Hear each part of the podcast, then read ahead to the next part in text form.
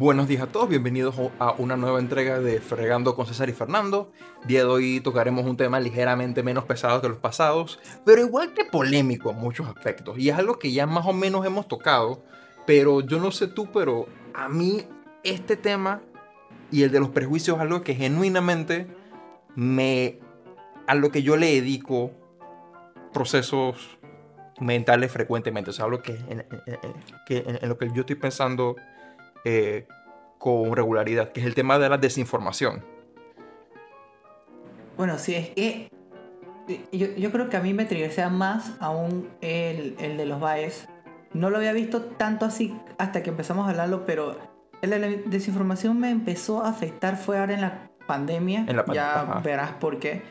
Pero no me acuerdo si fuiste tú o alguien me dijo como que es más peligroso una persona que cree saber algo y lo comparte a una persona que no lo sabe. Hay otro dicho que es similar, déjame ver si lo encuentro, pero va más o menos así. Que era, esto lo dijo un autor célebre, inglés, inglés o gringo hace como ciento y pico años atrás, que era que prefería estar desinformado a mal informado. O sea, que ah, prefería... Creo que era ese, ajá. Prefería no saber a saber mal las cosas.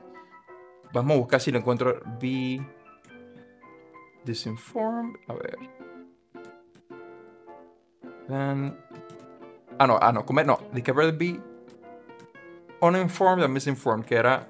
Bueno, no, que eh, se, le, se le atribuye a Mark Twain, pero como que no hay. Pero como que no hay una, una prueba específica, pero se le atribuye a él.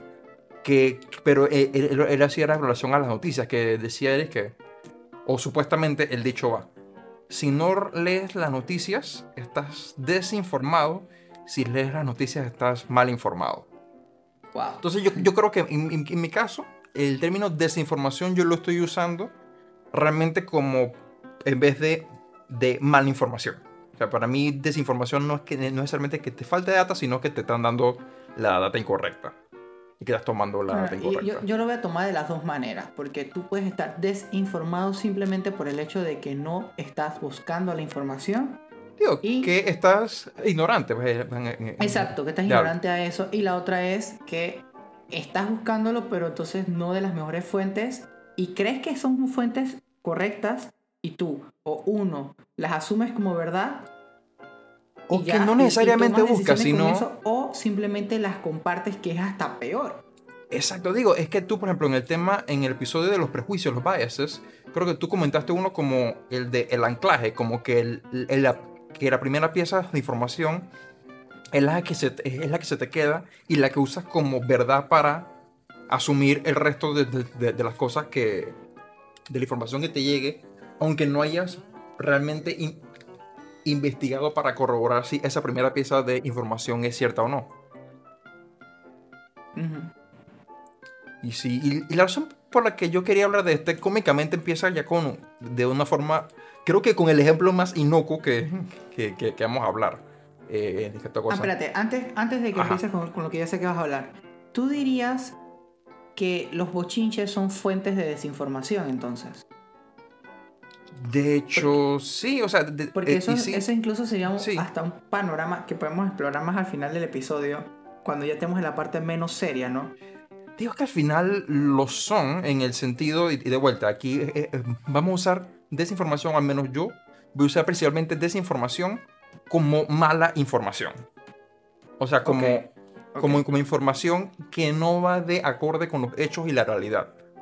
Eh, porque en el caso de, meramente ignorancia, creo que eso es un tema aparte. O sea, el, de no tener la información es una cosa, pero como tú dices, es mucho más peligroso cuando no tienes la información correcta y crees que la información incorrecta es, la correcta, versus simplemente no tener información y ya, pues. Eh, porque todos somos ignorantes de muchas cosas. nosotros vamos a ser ignorantes de más cosas de las que jamás aprenderemos en nuestras vidas. Eh, pero el tema es cuando uno habla o cuando uno comparte fundamentado en la ignorancia o fundamentado en información incorrecta. Incorrecto. Ok, Entonces, ahora sí, procede con lo que vas a decir. el primer ejemplo que yo quería dar para esto era, eh, como dije, es, se puede decir que es, el menos inocuo, perdón, eh, que es el más inocuo, es de un tema de un videojuego. Pero, pero para que sepan que esto es el tema que originó este episodio.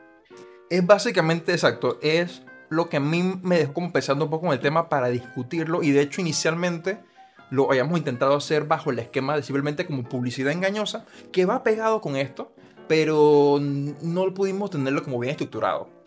Eh, así que pivotamos un poco para ampliar el compás que, que nos dé más, más libertad para hablar, pero sí, el, lo que me hizo pensar en este tema, ya como para, para hablar de, podcast, fue el juego que se llama Cyberpunk 2077. Este es un juego que sale el 10 de diciembre de este año, 2020. Y es uno de los juegos que ha sido más esperado por los últimos años. Eh, fue hecho por un estudio bastante conocido dentro del mundo de los videojuegos y bastante respetado. El estudio se llama CD Projekt Red. Eh, son los creadores de la serie de juegos de The Witcher. The Witcher que específicamente el tercer juego fue un juego altamente aclamado y que los cementó al estudio como un, como un estudio de, de alto perfil.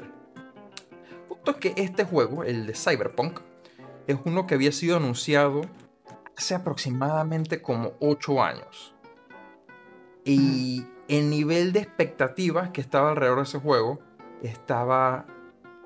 era descomunal porque ya tenías una empresa con tal peridiquí, eh, con, el pedigrí que tiene esta, eh, tienes el antecedente del juego, tienes que ya llevan tanto tiempo trabajándolo, eh, ya habían hecho ciertas demostraciones, mostraban clips, mostraban trailers, y tenían a la gente genuinamente entusiasmada.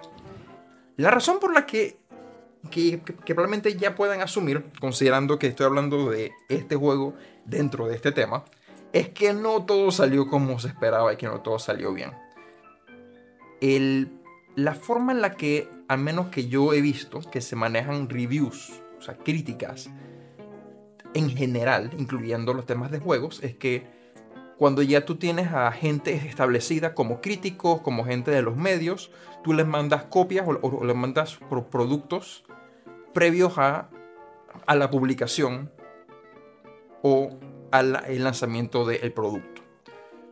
Para que, ah, para que puedan preparar, puedan, eh, puedan experimentar el producto, en este caso el juego, puedan sacar sus conclusiones, sacar sus críticas y tener ya algo listo para una fecha usualmente que coincide con el lanzamiento del producto o un poco antes. En este caso, eh, los reviews del juego creo que comenzaron a salir o, o, estaban programados para que salieran un día antes que saliera el juego para computadora y las consolas PlayStation 4 y Xbox One. Xbox One no siendo el primer Xbox, sino el Xbox previo al actual y Microsoft genuinamente así como, y que tiene un horror con los nombres de sus consolas. Tanto que hasta cierto punto como la nueva... Yo Tú sabes que yo hoy en día no me los he podido aprender. Y yo tuve, es que son enredo. Y... Y, antes de PlayStation 3, disculpa que te interrumpa. Ajá, dale, dale. la primera, yo tuve en bueno, eso lo, tocamos en los temas de los videojuegos, pero de, consolas así como serias. Tú tuviste no GameCube, Nintendo, pero eh, antes de tener mi PlayStation 3, yo tuve un Xbox, un Xbox, que ahora no sé ni cuál Xbox tuve. era, ¿Era negro? ¿Era con el control gigante? Era negro, ajá. Entonces probablemente era el primer Xbox, pero si dices el Xbox One o el Xbox 1 se enreda porque ese es el tercer Xbox. Exacto. ¿Por qué verga hacen eso? Pero bueno, no, eh, no, de hecho creo que voy a hacerlo como paréntesis porque eso parte de las cosas que creo que yo traigo un poco con este tema es que casualmente por el enredo de nombres y disculpe por, por el paréntesis ya vuelvo al tema del juego en particular como sacaron el Xbox One y después sacaron el Xbox One X que es una versión más fuerte y, la, y la consola que sacaron hace como un mes se llama Xbox Series, Series X o, o Serie X. Hubo mucha gente que compró la, consola equivocada pensando que era la consola nueva por el enredo del nombre. Eh, qué horror. ¿En serio? Ok. ¿Ah? Sí, porque si tú estás viendo que va a salir una nueva consola y tú ves que, ah, espérate, yo, yo, yo sé que ha sido Xbox, Xbox 360 y Xbox One. Y estás viendo que viene algo ahora, ahora el Xbox Series X, a mucha gente no está a veces consciente de que, espérate, que entre el Xbox One y el Series X sacaron el One X. Así que nada más tienen de que Xbox palabra X. Y mucha gente compró el equivocado y tuvieron que hacer varias devoluciones. Viendo el tema del juego, noté que sí, que el, para, para el 10, hora de, de Reino Unido. O sea, no, eh, perdón. Que a las 10, en el uso horario de y le dije mal de vuelta. El 10 de diciembre, en el uso horario de Reino Unido, o sea, a la medianoche del 10 de Reino Unido, que eso implicaba que fuera más temprano para estos lados, sale el juego ya con y con el día antes saliendo los reviews. Eso no es, es, ahí hasta, hasta, ahí estamos bien, o sea que hayan aunque sea permitido que sacar los reviews antes del juego, que hay, hay empresas que por vergüenza y porque saben que, que, que van a tener problemas posponen los reviews a veces hasta después que salga el juego para que nadie pueda tener información. En este caso, permitieron que salga. Sí, y usualmente cuando lo hacen ya la gente va a decir que mmm, aquí hay algo raro. Eh, porque si no lo quieren presentar antes porque, porque quieren hacer algo shady. En este caso también hicieron algo shady. ¿Qué fue? Sí, tú podías sacar tu, tu review, tu crítica, tu comentario sobre el juego, pero no se te tenía permitido que tú usaras video propio. O sea, ¿cómo así? Usualmente, para los que no están metidos en este mundo, cuando un crítico saca una crítica a un videojuego, usualmente graba eh, sus experiencias en el juego. O sea, tiene, tiene su computadora o su consola y tiene un dispositivo o un software para ir grabando lo que está jugando para usarlo como demostración y como ejemplo de los comentarios y las críticas que quiere dar. En este caso no se les permitió, únicamente podían usar grabaciones y clips ya hechos por los desarrolladores. O sea, ya, ya básicamente los mismos videos que ya que la gente que, que, había estado pendiente de los trailers y los anuncios y las demostraciones, cosas que ya todo el mundo había visto básicamente. O sea, nada nuevo y nada que fuera fuera de, del control de los desarrolladores. O sea, que todo tenía que estar, lo único que podías ver era lo que los desarrolladores querían que tuvieras. Eh, entonces los críticos aún podían hablar de las cosas buenas y las cosas malas, pero no podían necesariamente demostrarlo. Y eso ya de por sí como comenzó a sonar alarmas, especialmente cuando en las críticas y los reviews hablaban de que el juego estaba chévere, es divertido. Y full disclaimer, yo lo tengo, yo, eh, yo me lo compré. A mí en lo personal me gusta, pero el tema es que el juego salió con varios problemas técnicos. En el tema de, en el caso de computadora, que fue de hecho la única versión del juego en, la que se permitió que saliera el review antes de que saliera el juego, porque para las consolas no, para las consolas creo que vino o, el mismo día o vino después el, review, que como tú dices, eso ya es shady, y van a ver específicamente este caso por qué. Pero en el caso de la versión de computadora, tenía ciertos problemas técnicos que a veces corría un poco lento, eh, tenías varios bugs que estabas por ahí conduciendo, caminando y algo raro le, pasaba a la gráfica del personaje. Punto que el juego tenía varios problemas de, estabilidad, pero, se, pero se deja jugar.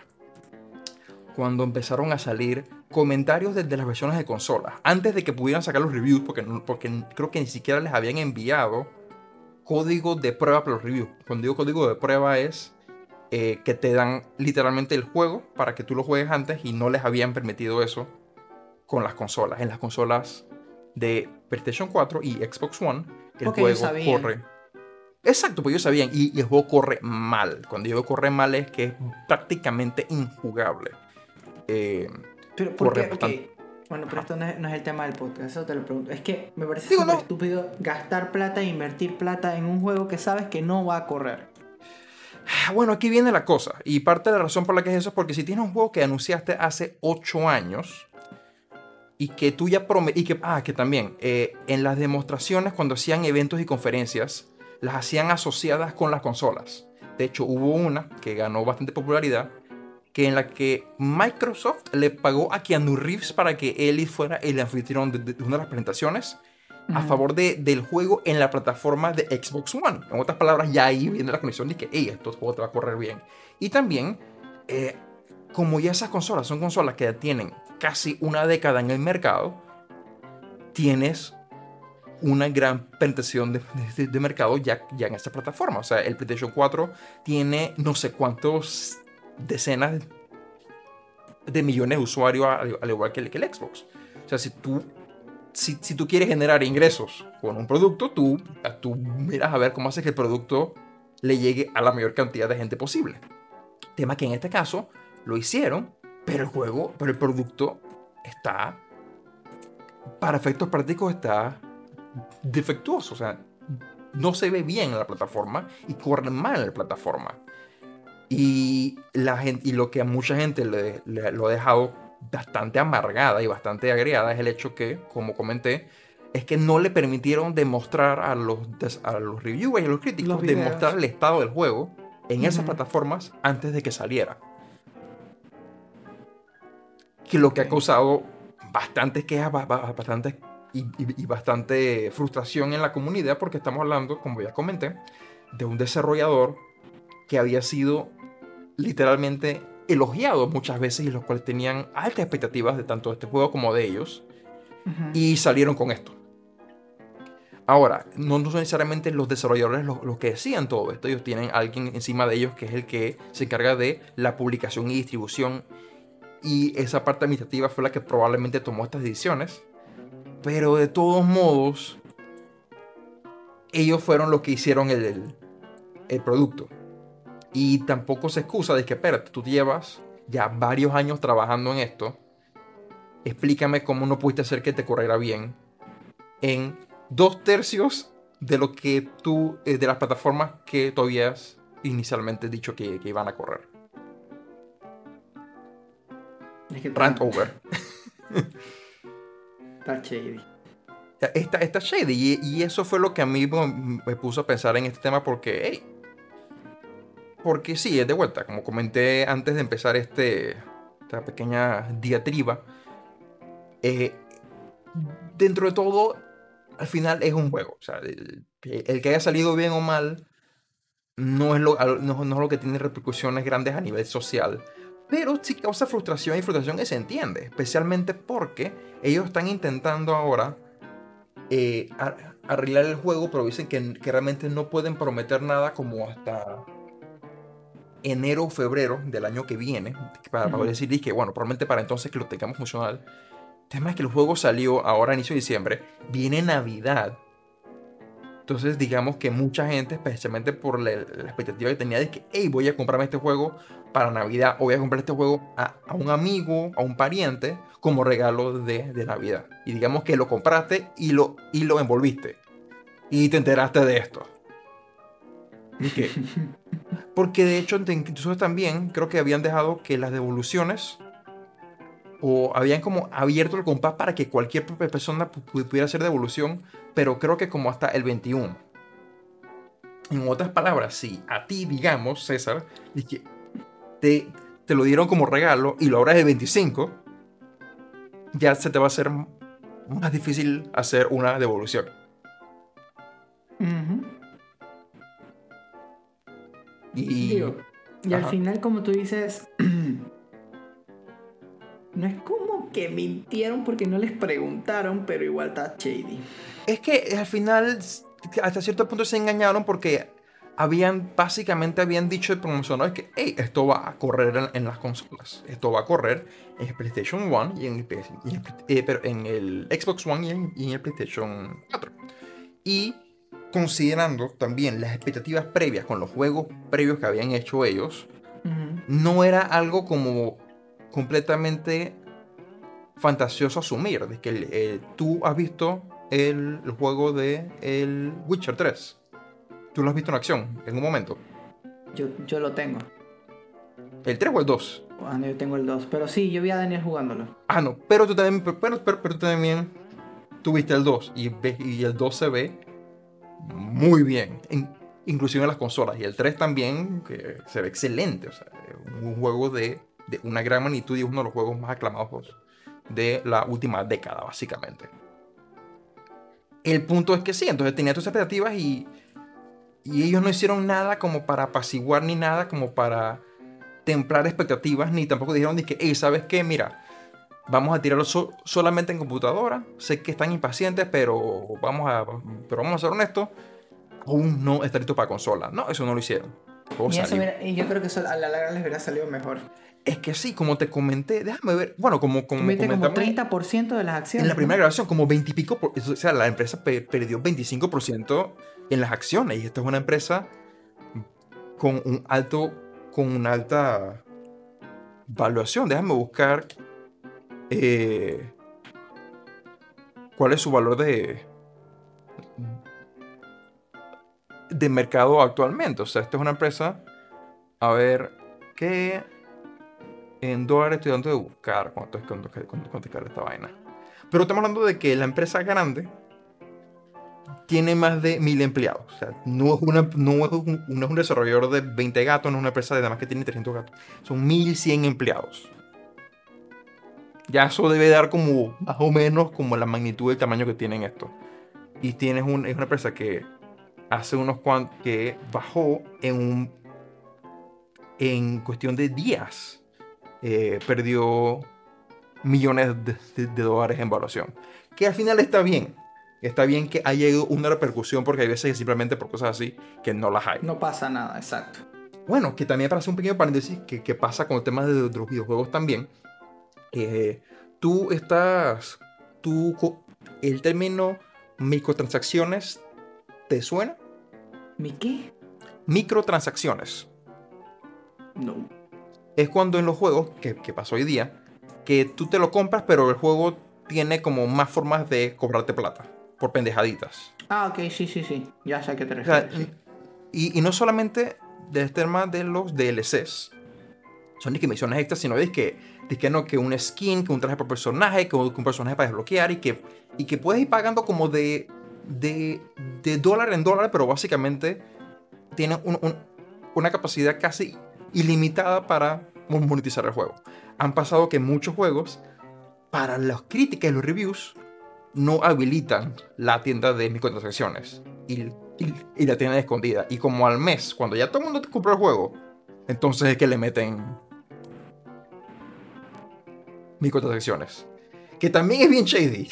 Porque entonces, porque como muchos críticos ya están bien pendientes de eso y lo usan para, para realizar evaluaciones, Ujú. eh, y, y con, y- y con el público que suele ver reviews, tam- también está pendiente de eso.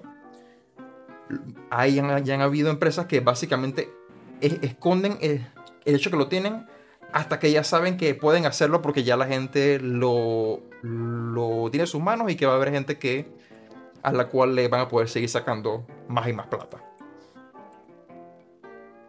Que esto Eso, también viene... eso, eso, eso, eso de microtransacciones cuenta por lo menos en juegos como ah, LOL. Sí, o sea que ahí tú puedes, eh, el juego es gratuito, pero tú creo que tú puedes comprarte eh, personajes, puedes comprarte creo que boosters de experiencia, un par de pendejadas. No, mira que con todo lo que me gustan los videojuegos, nunca me he metido en, en League of Legends y a ver bastante, pero sí, Eso, Es un eso es juego una que- sabia decisión. ese es un juego que, que sí, que, que su manera de generar dinero es no cobrándote por el juego, sino por, por cobrándote por cosas dentro del juego. Que no necesariamente está mal, pero hay veces que sí se hace de forma medio predatoria. Y en el caso este que te que estoy comentando, o mejor dicho, en el, en el, en el tipo de casos que comenté, que empresas sacan un juego como si no tuvieran ese tipo de microtransacciones ya preparadas y programadas y esperan a que ya la gente lo tenga en mano para entonces habilitarlas. ¿Para qué? Para que, para, para, para- que las críticas Hay un y la- juego de. Hay un juego de, de. de- Tú me contaste esto recientemente. Hay un juego que lo hizo. Sí, Chucha. Tú, y fuiste tú el que me lo contó. ni me acuerdo. Pero es algo- es de, de estos juegos que. que es de. EA Escape. Ah, no, no, no. El que yo te conté fue más fregado. Fue, creo que fue el de Activision, el que le pusieron anuncios Ah, sí. El de En- los anuncios, ¿verdad? En lo de no, que, se- que, se- que se fue hasta peor, que eh, creo que fue en, en- en uno de los juegos de basquetbol que salió este año. Lo que hicieron fue que después de que ya todo, todo el mundo tenía juego, le habilitaron una funcionalidad para que cuando estuvieras cargando un partido, un nivel o lo que sea, te saliera una publicidad. O sea, te, metían ads dentro del juego. Una cosa es que tengas, por ejemplo, cosas de publicidad en, dentro de un partido que hasta el mundo realista. O sea, si, si, tú ves un partido de básquetbol o un partido de fútbol, eso está lleno de patrocinadores por, por todos lados. Entonces, perfecto. ahí en teoría tú puedes también meter temas de patrocinio y hasta cierto punto le brinda como realismo. Pero esto no, es que esto tú le... Dije, ok, voy a jugar y te sale un video de una campaña publicitaria que no tiene nada que ver con el juego. Pero es forma de generar plata. Sí, esa, esa es otra. Que, que, después salieron y es lo que dice, que, ah, no, fue un error. Así que tú como por error haces algo así. Eso no, eso no es que a alguien se le olvidó poner un paréntesis y que se manufacturó todo un video de publicidad. No, que ya tú lo tenías, tú tenías listo para poner esa vaina y el error entre comillas, fue que a la gente no le gustó. Ese fue el error. Que subestimaste lo enfurecido que la comunidad iba a estar. Pero en fin, este tema fue lo que a mí me fue, o este caso fue lo que a mí me llevó a sugerir este tema para el episodio. Eh, porque al final, y abriendo un poco el compás, nosotros somos altamente susceptibles a la manipulación por medio de publicidad. Si no fuera así, las agencias de, marketing no existieran. El ser humano es altamente impulsivo por los biases, eh, por ignorancia, por un montón de cosas.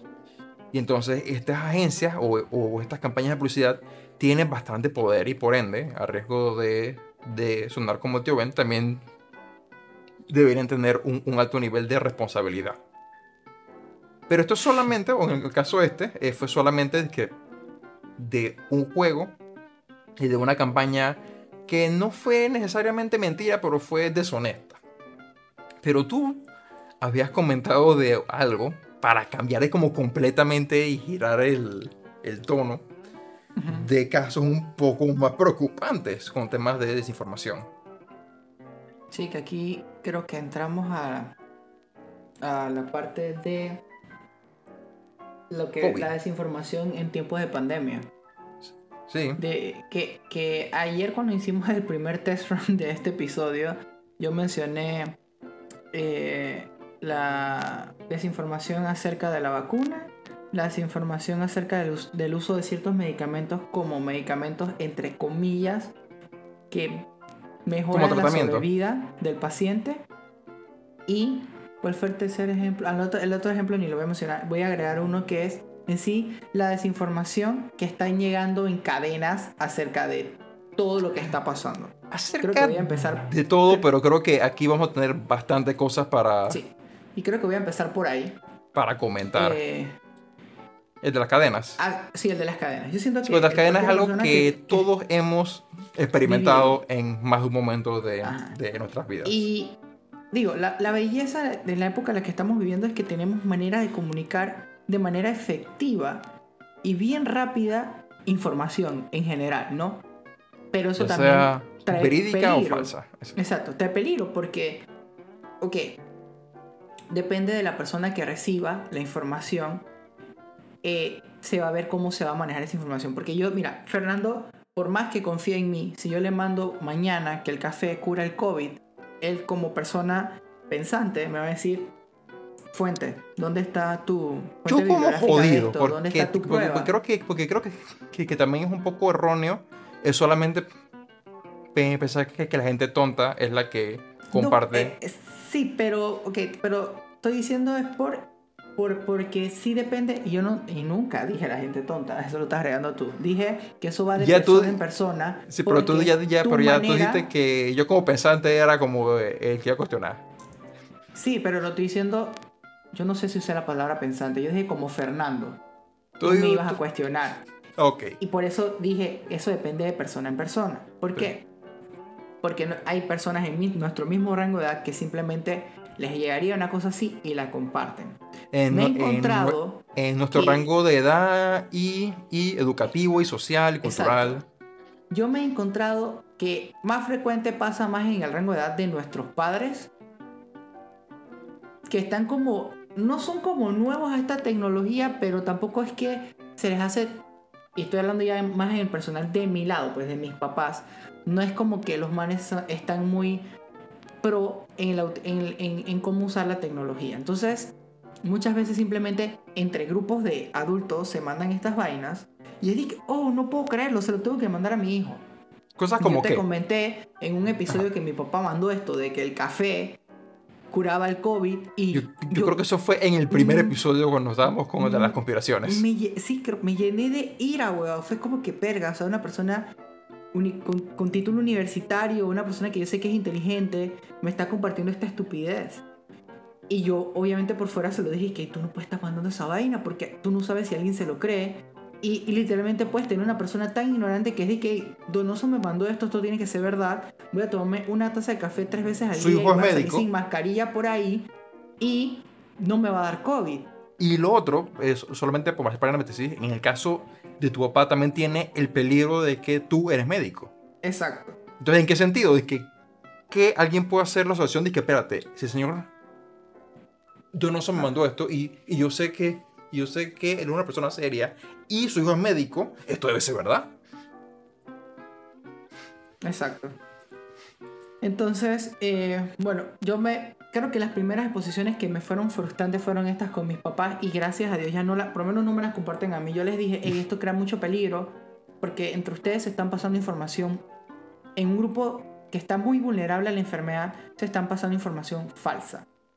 Y en eso me llegó Dije lo del café, me llegó lo de la ivermectina, lo de la hidroxicloroquina, me llegó lo de, de, de lo que pasó en Estados Unidos, de que inyectense o tomen glisol, que eso mata al virus.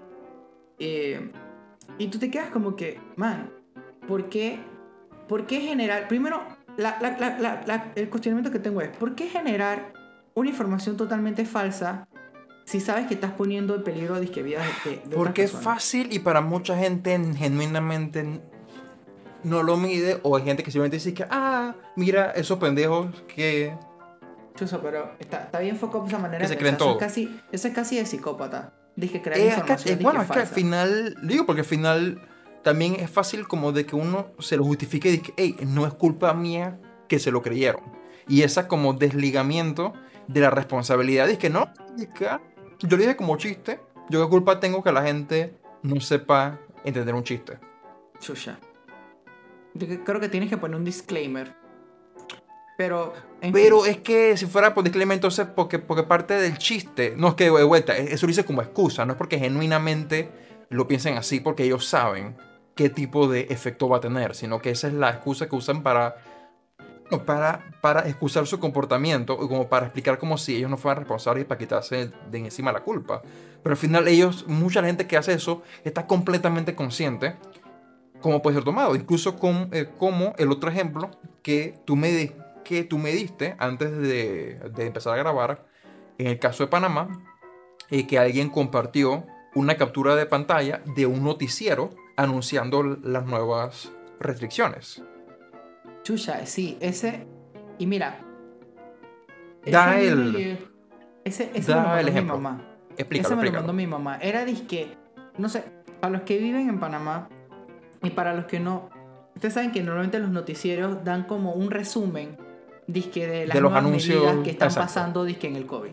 Y Telemetro está haciendo eso, disque al final, cuando ya se acaba disque la, la, la semana la, o... La vaina del MINSA que acaban la de terminar conferencia de, hablar, ellos, de prensa. Ajá, la conferencia. Ellos tratan de, de, de, Porque a veces en la conferencia hablan tanta paja que tú como que... Yo space out. Entonces como que no, no, no, no prestamos atención. Pero ellos sí te lo resumen y ponen como en la pantalla así con el logo de Telemetro, de que a partir del 21 de diciembre estas son las nuevas medidas y te las resumen. Bueno, alguien que no tenía ni verga que hacer y que en verdad es un gran imbécil, agarró esa pantalla, la editó y puso medidas falsas. Ok, dice que antes de que el MINSA incluso hiciera los últimos anuncios de, de, las cuarentenas totales que vienen y del nuevo toque de queda y eso, esta persona o personas hicieron un anuncio diciendo que el toque de queda iba a ser a las 5 de la tarde, de que íbamos a volver a salir por géneros, de que, de que se iba a hacer una cuarentena de 14 días, de que, de que la vacuna solamente se le iba a administrar que a políticos, a personales de salud, no sé qué vaina, y que el resto de la población la iba a tener que comprar. O sea, son cosas como que, ¿por qué ponerte en eso? O sea, simplemente vas a crear... Y con el logotipo de vuelta. Fue casualmente con, con, con esa intención de reírse mira, o de causar caos. Mamá, al punto que mi mamá se la creyó y me la mandó, dije, hijo, para que sepan las nuevas medidas que acaban de salir. Y yo dije, mamá, como me lo mandó bien temprano, yo dije, mami, estas medidas usualmente salen en la noche, pero de todos modos déjame verificar en Telemetro y entré directamente a la página web de ellos. No había ningún anuncio por parte de ellos. dije, bueno, maybe, maybe fue algo como que salió y le tomaron foto. Déjame entrar a la página del MINSA, nada. Déjame entrar a la página del gobierno, nada. Le pregunté a mis compañeros y todo el mundo como que no, nadie han dado nuevas medidas. Hay rumores de que van a salir, pero todavía nada. Entonces, mi mamá ese día tenía que hacer un mandado que tenía que hacerlo y no lo hizo por esas medidas. Y yo como que, mami, esto no es así. Y, hasta la regañé un poco, es que no puedes estar compartiendo información. En todo caso, compártemela a mí y pregúntame, hijo, esto es verdad. Y yo te ayudo a buscarla, pero no me la des como una verdad absoluta y no la compartas antes de cuestionarla.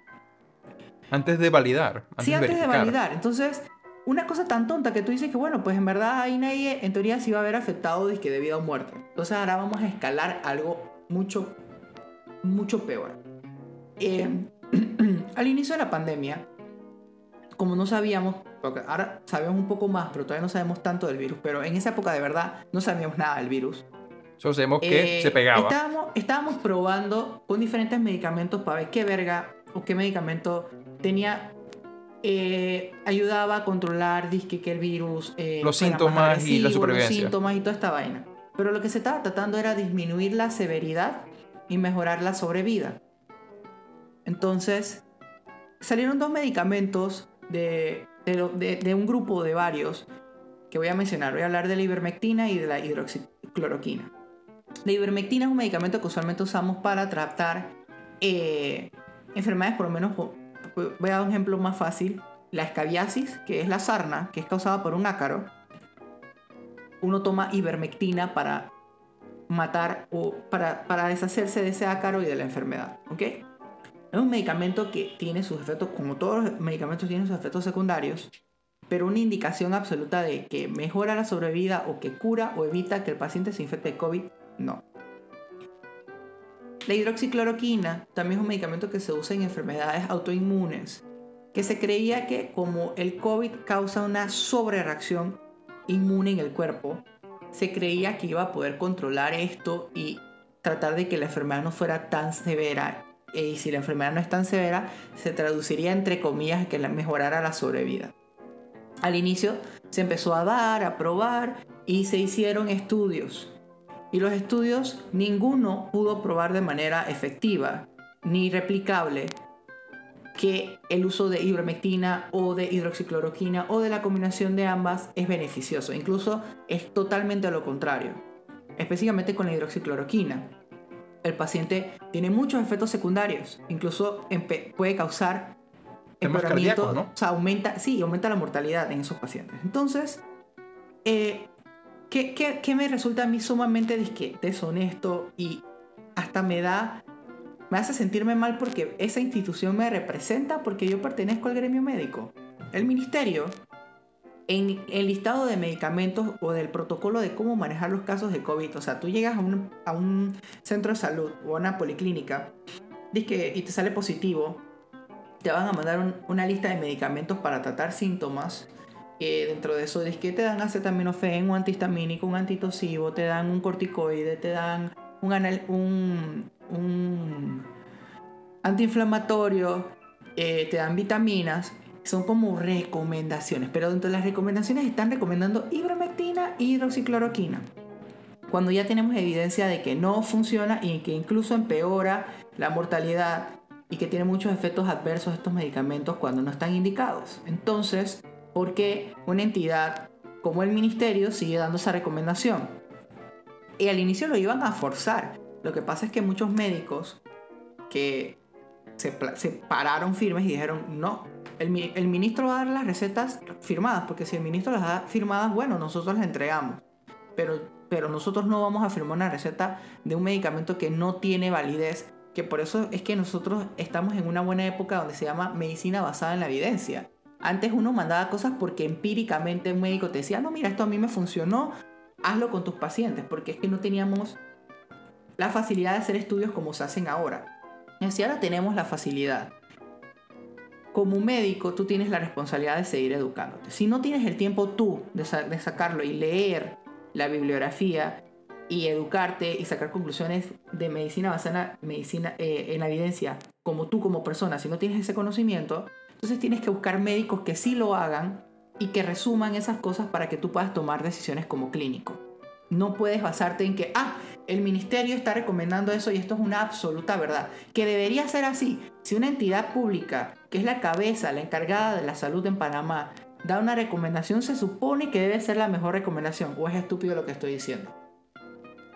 Digo, al final tiene sentido. Eh, digo, no es crear, no es, no, no es que hay que creer completamente lo que dicen las autoridades, pero el tema es que las autoridades son las que tienen el mayor rango de alcance para comunicar, así que tienen que asegurarse lo más posible que lo que digan sea lo cierto. y, mira lo frustrante de esto es que me han llegado pacientes que, que por lo menos, eh, en mi clínica nosotros no, atendemos casos COVID positivos. O sea, si tú llegas y dices, hola, tengo un COVID y vengo por atención, no lo hacemos. Porque eso aumenta el pánico de los pacientes que están en la sala que no son COVID y me expones a mí como médico y se me contamina mucho el ambiente. Pero obviamente te van a llegar pacientes que no saben que tienen COVID con una prueba positiva, pero cuando le haces la historia y los evalúas, tienes que la sospecha diagnóstica de que da un 80-90% de que el paciente es COVID. Entonces ya tú, desde que le mandas el hisopado, paciente tú lo mandas para la casa, lo mandas con ciertos medicamentos. Y los pacientes te dicen, pero doctor, si yo tengo COVID, ¿por qué no me está mandando hidroxicloroquina? Y tú dije, bueno, ¿por qué no? Dije, no, mándemelo. Y se emputan. Y tú dices que no te lo voy a mandar. Y dije, entonces, ¿para qué vine aquí? Yo no puedo comprar ese medicamento sin receta. Y yo dije, pues señor, no está indicado. Sí, sí, porque el ministerio dijo y Juan Carlos Tapia. Sí, que el final. Juan Carlos Es que ahí, viene la cosa. Mira, solo para hacerte también como una salvedad. Acabo solamente buscando con patas seguro. Porque como es el tipo de cosas que avanza o no avanza. Yo. Yo busqué aparte. Eh, de vuelta que para ver si han salido nuevos estudios o algo acerca de la iocicloquina y al menos en general en Estados Unidos es de que, hey, no, de que realmente no, no, hay pruebas y no se recomienda como, como uso. Pero yo vi un artículo que me pareció genuinamente un poco ignorante. Que, que decía que en el caso ese, que Trump no es el culpable de politizar la medicina. Ahora, no es para echar la culpa a él de todo, sino que el argumento que, que hace el artículo, porque el artículo sí sale a decir, dije, que, que, Trump ha hecho, ha promovido bastante desinformación alrededor de, ese medicamento en particular, pero lo que dice es que al final los médicos son los que deciden y los médicos son los que dicen y que ellos no se basan realmente en enunciados políticos para recomendar. Pero aquí viene la cosa, sí, perfecto, pero los pacientes sí. Los pacientes no son los que ven estudios clínicos. Los pacientes que ven, ven las noticias, ven a las autoridades. Entonces sí, puede ser que sí, que, que los médicos no hayan sido afectados por las autoridades, pero cuando tienes a muchos pacientes que lo dicen y si tienes a un, doctor como que no está claro que dice que, bueno, se la voy a dar porque, ¿qué es lo peor que pueda pasar? O se la voy a dar para que no me moleste, o se la voy a dar para, para poder cobrar una comisión sobre la receta. Ese tipo de cosas, sí, al final puede que es, sí, que, que, los médicos al final son los que tienen que tener la discreción, pero si tienes, pero si los pacientes, la información que tienen los pacientes o los prospectos a pacientes, ya es información incorrecta, eso también afecta la forma en la que tú puedes dar o recibir eh, las recomendaciones, porque también, ¿qué, ¿qué, puede pasar con los pacientes esos que tú has comentado? Que digan, que, ah, no, yo no confío en César, porque César me está diciendo algo que contradice a las autoridades, Ergo voy a buscar con alguien que sí lo diga. Que al final eso es peligroso. No, no es, es peligroso al final, ¿por qué? Porque entonces crea una desconfianza o confianza muy unidireccional. Es o confío únicamente en lo que dicen las autoridades o viceversa. Desconfío todo. Porque aparte de la hidroxicloroquina, a menos por lo que yo sé, muchas de las recomendaciones que han dado se han sido un poco más acertadas, ¿verdad? ¿De qué? O sea, aparte del tema con este par de, de medicamentos, muchas de las otras re- recomendaciones han sido un poco más eh, acertadas, ¿verdad? Sí, porque digo, netamente como no tenemos de que, o sea, no hay una cura como tal. No, pero me refiero a recomendaciones, digamos, de hey, el distanciamiento, el, lo de higiene, lo de la mascarilla y todas estas cosas. ah, sí, exacto, sí, sí. Lo que quiero decir sí. es que, es que, ah, que tú puedes tener que entonces el efecto inverso. Es que, que alguien diga que, espérate, estos tipos están equivocados con la, con la hidroxicloroquina, ergo, no puedo confiar en nada de lo que dicen, así que no voy a tomarme ninguna de, de las recomendaciones en serio. Eso también es peligroso. Ujú. ¿Qué le, al Sí. final les hace el trabajo a los médicos, en este caso en particular, mucho más difícil? Porque tienes que ver cómo tú le llegas a esa persona que ya viene con la desinformación, ya sea de, de un lado o del otro, o, o con elementos distintos, ver cómo tú lo educas y cómo tú lo convences de, de lo correcto, pues. Y, y, como tú dijiste, o sea, el peo es que me pasado con pacientes que es disque, pero doctor, entonces me voy para otra clínica y, y, y, y regrésenme mi plata. Y yo, no señor, usted ya yo lo evalué, le di su diagnóstico. Si usted quiere que le, le den la hidroxicloroquina, va a tener que ir con otro médico. Y, y se los digo así. Va a tener que irse con otro médico porque yo no voy a recomendar algo que yo que yo sé que no tiene evidencia que lo justifique. Y el, el problema, hay un peligro muy grande de, de hacer tratamiento simplemente porque te lo recomiendan y tú no lo verificas. Ya, al, al al menos que salga de una fuente real, que por lo menos eh, hay una página, hay una, sí, una página web en la que uno paga una membresía anual que se llama Up to Date. Es una página gringa que así como suena el nombre es que es- te da, te Te da lo al día. Y, ajá, y te ha dado lo último y, y hay cosas donde todavía te dicen disque recomendaciones, que hay, güey, hay calidad de recomendaciones, disque que, que te lo voy a poner aquí para no hablar paja, disque tipo de recomendaciones según evidencia. Ah, que son disque los niveles de evidencia.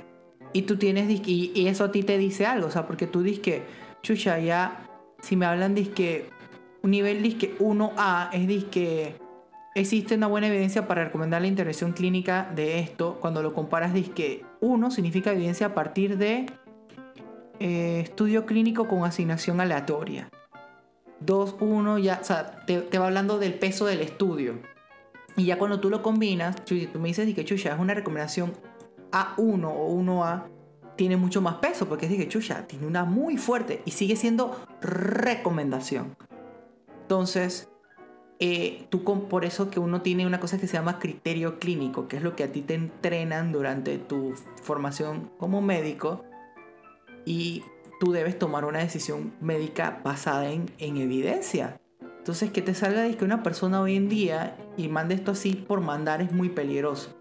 Ya para no estancarnos en esta de este medicamento, el tercero que quería tocar es la desinformación o misinformation acerca de la vacuna. Ahora, Ok. antes de que digas eso, solamente quiero, porque yo recuerdo lo que tú hablaste, solamente comentar algo, porque yo me, yo, yo me puse a buscar aparte, sabes que yo tiendo a hacer eso, que, que yo tiendo a hacer eso, eh, que al menos se- que son el CDC, las vacunas que están en desarrollo y que se van a distribuir, sí buscan minimizar los chances de que siquiera te dé COVID. No pueden asegurar in- inmunidad completa, pero sí reducen las probabilidades de que siquiera te pegue. Pero su uso principal es lo que tú habías dicho que era. E- evitar la severidad del caso. Exacto, que eso es lo otro que dicen. Es que al final dice que, hey, dice que, es que no te podemos prometer de que la vacuna te vuelva completamente inmune, de que en teoría sí, sí debe de reducir las, tus, tus probabilidades de contagio, pero no te lo podemos garantizar 100%, pero lo que sí busca la vacuna es que aunque te pegue el COVID, o sea, aunque el virus entre en tu sistema, que los síntomas van a ser mucho más leves. Porque una cosa hay que recordar, que yo, que también yo lo, eh, que lo discutimos un poco ayer, que al menos mucho de lo que yo he visto del discurso acerca de COVID es únicamente dos resultados. Es que te da y sobreviviste o te da y te moriste. Como que son las únicas dos posibilidades. es que es lo que he visto mucho en las discusiones, de la gente que intenta como minimizar el riesgo del COVID, y que, ah, no, pero eso se muere, es que, es que cantidad de la población, eso se mueren los viejitos o lo que sea, pero nunca hablan de la sintomatología ni las repercusiones que tiene aun cuando sobrevives el, COVID. Ujú. Exacto. Que, es, ajá, exacto. que, eh, que Sí. eso es algo que muy poca gente habla y discute. Es simplemente de que, ah, te dio, pero cuando pasaste los síntomas, si sobreviviste, de que ya, pues ya, Sí, y que, que, que- que quedas bien. ok, vamos, lo cual a es falso. eso- esos dos puntos. El primero, lo de la vacuna, es que ahora mismo aquí en Panamá se supone que la vacuna va a llegar supuestamente en final, entre marzo y abril. Se supone que las primeras vacunas. Estaba leyendo en antes de que nosotros para crear una inmunidad masiva, o sea, que, que, que, que esto funcione, nosotros debemos poder vacunar el 70% de la población, ¿ok? Eso se calcula que no se va a poder hacer en el 2021, sino hasta el 2022 poder conseguir esa cifra de vacunación.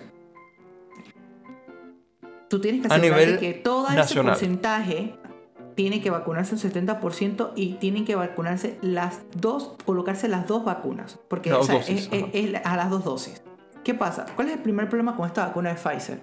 Que requiere que esté a una temperatura absurdamente fría. Exacto. Creo que si, no me si más no recuerdo eran menos 70 grados Celsius. Que podría Oh, estar equivocado. Déjame buscar, pero yo sí recuerdo que era Sub-Zero, voy a buscarlo, pero tú sigue comentando. Ajá. Eh, La, la vaina es que eso aquí en Panamá, como todo no se hace de la manera correcta, es algo, es una manera muy difícil de mantener la vacuna viable, porque si no está en esa temperatura, la, la cadena de frío se rompe y la efectividad de la vacuna cae. Eso es lo primero.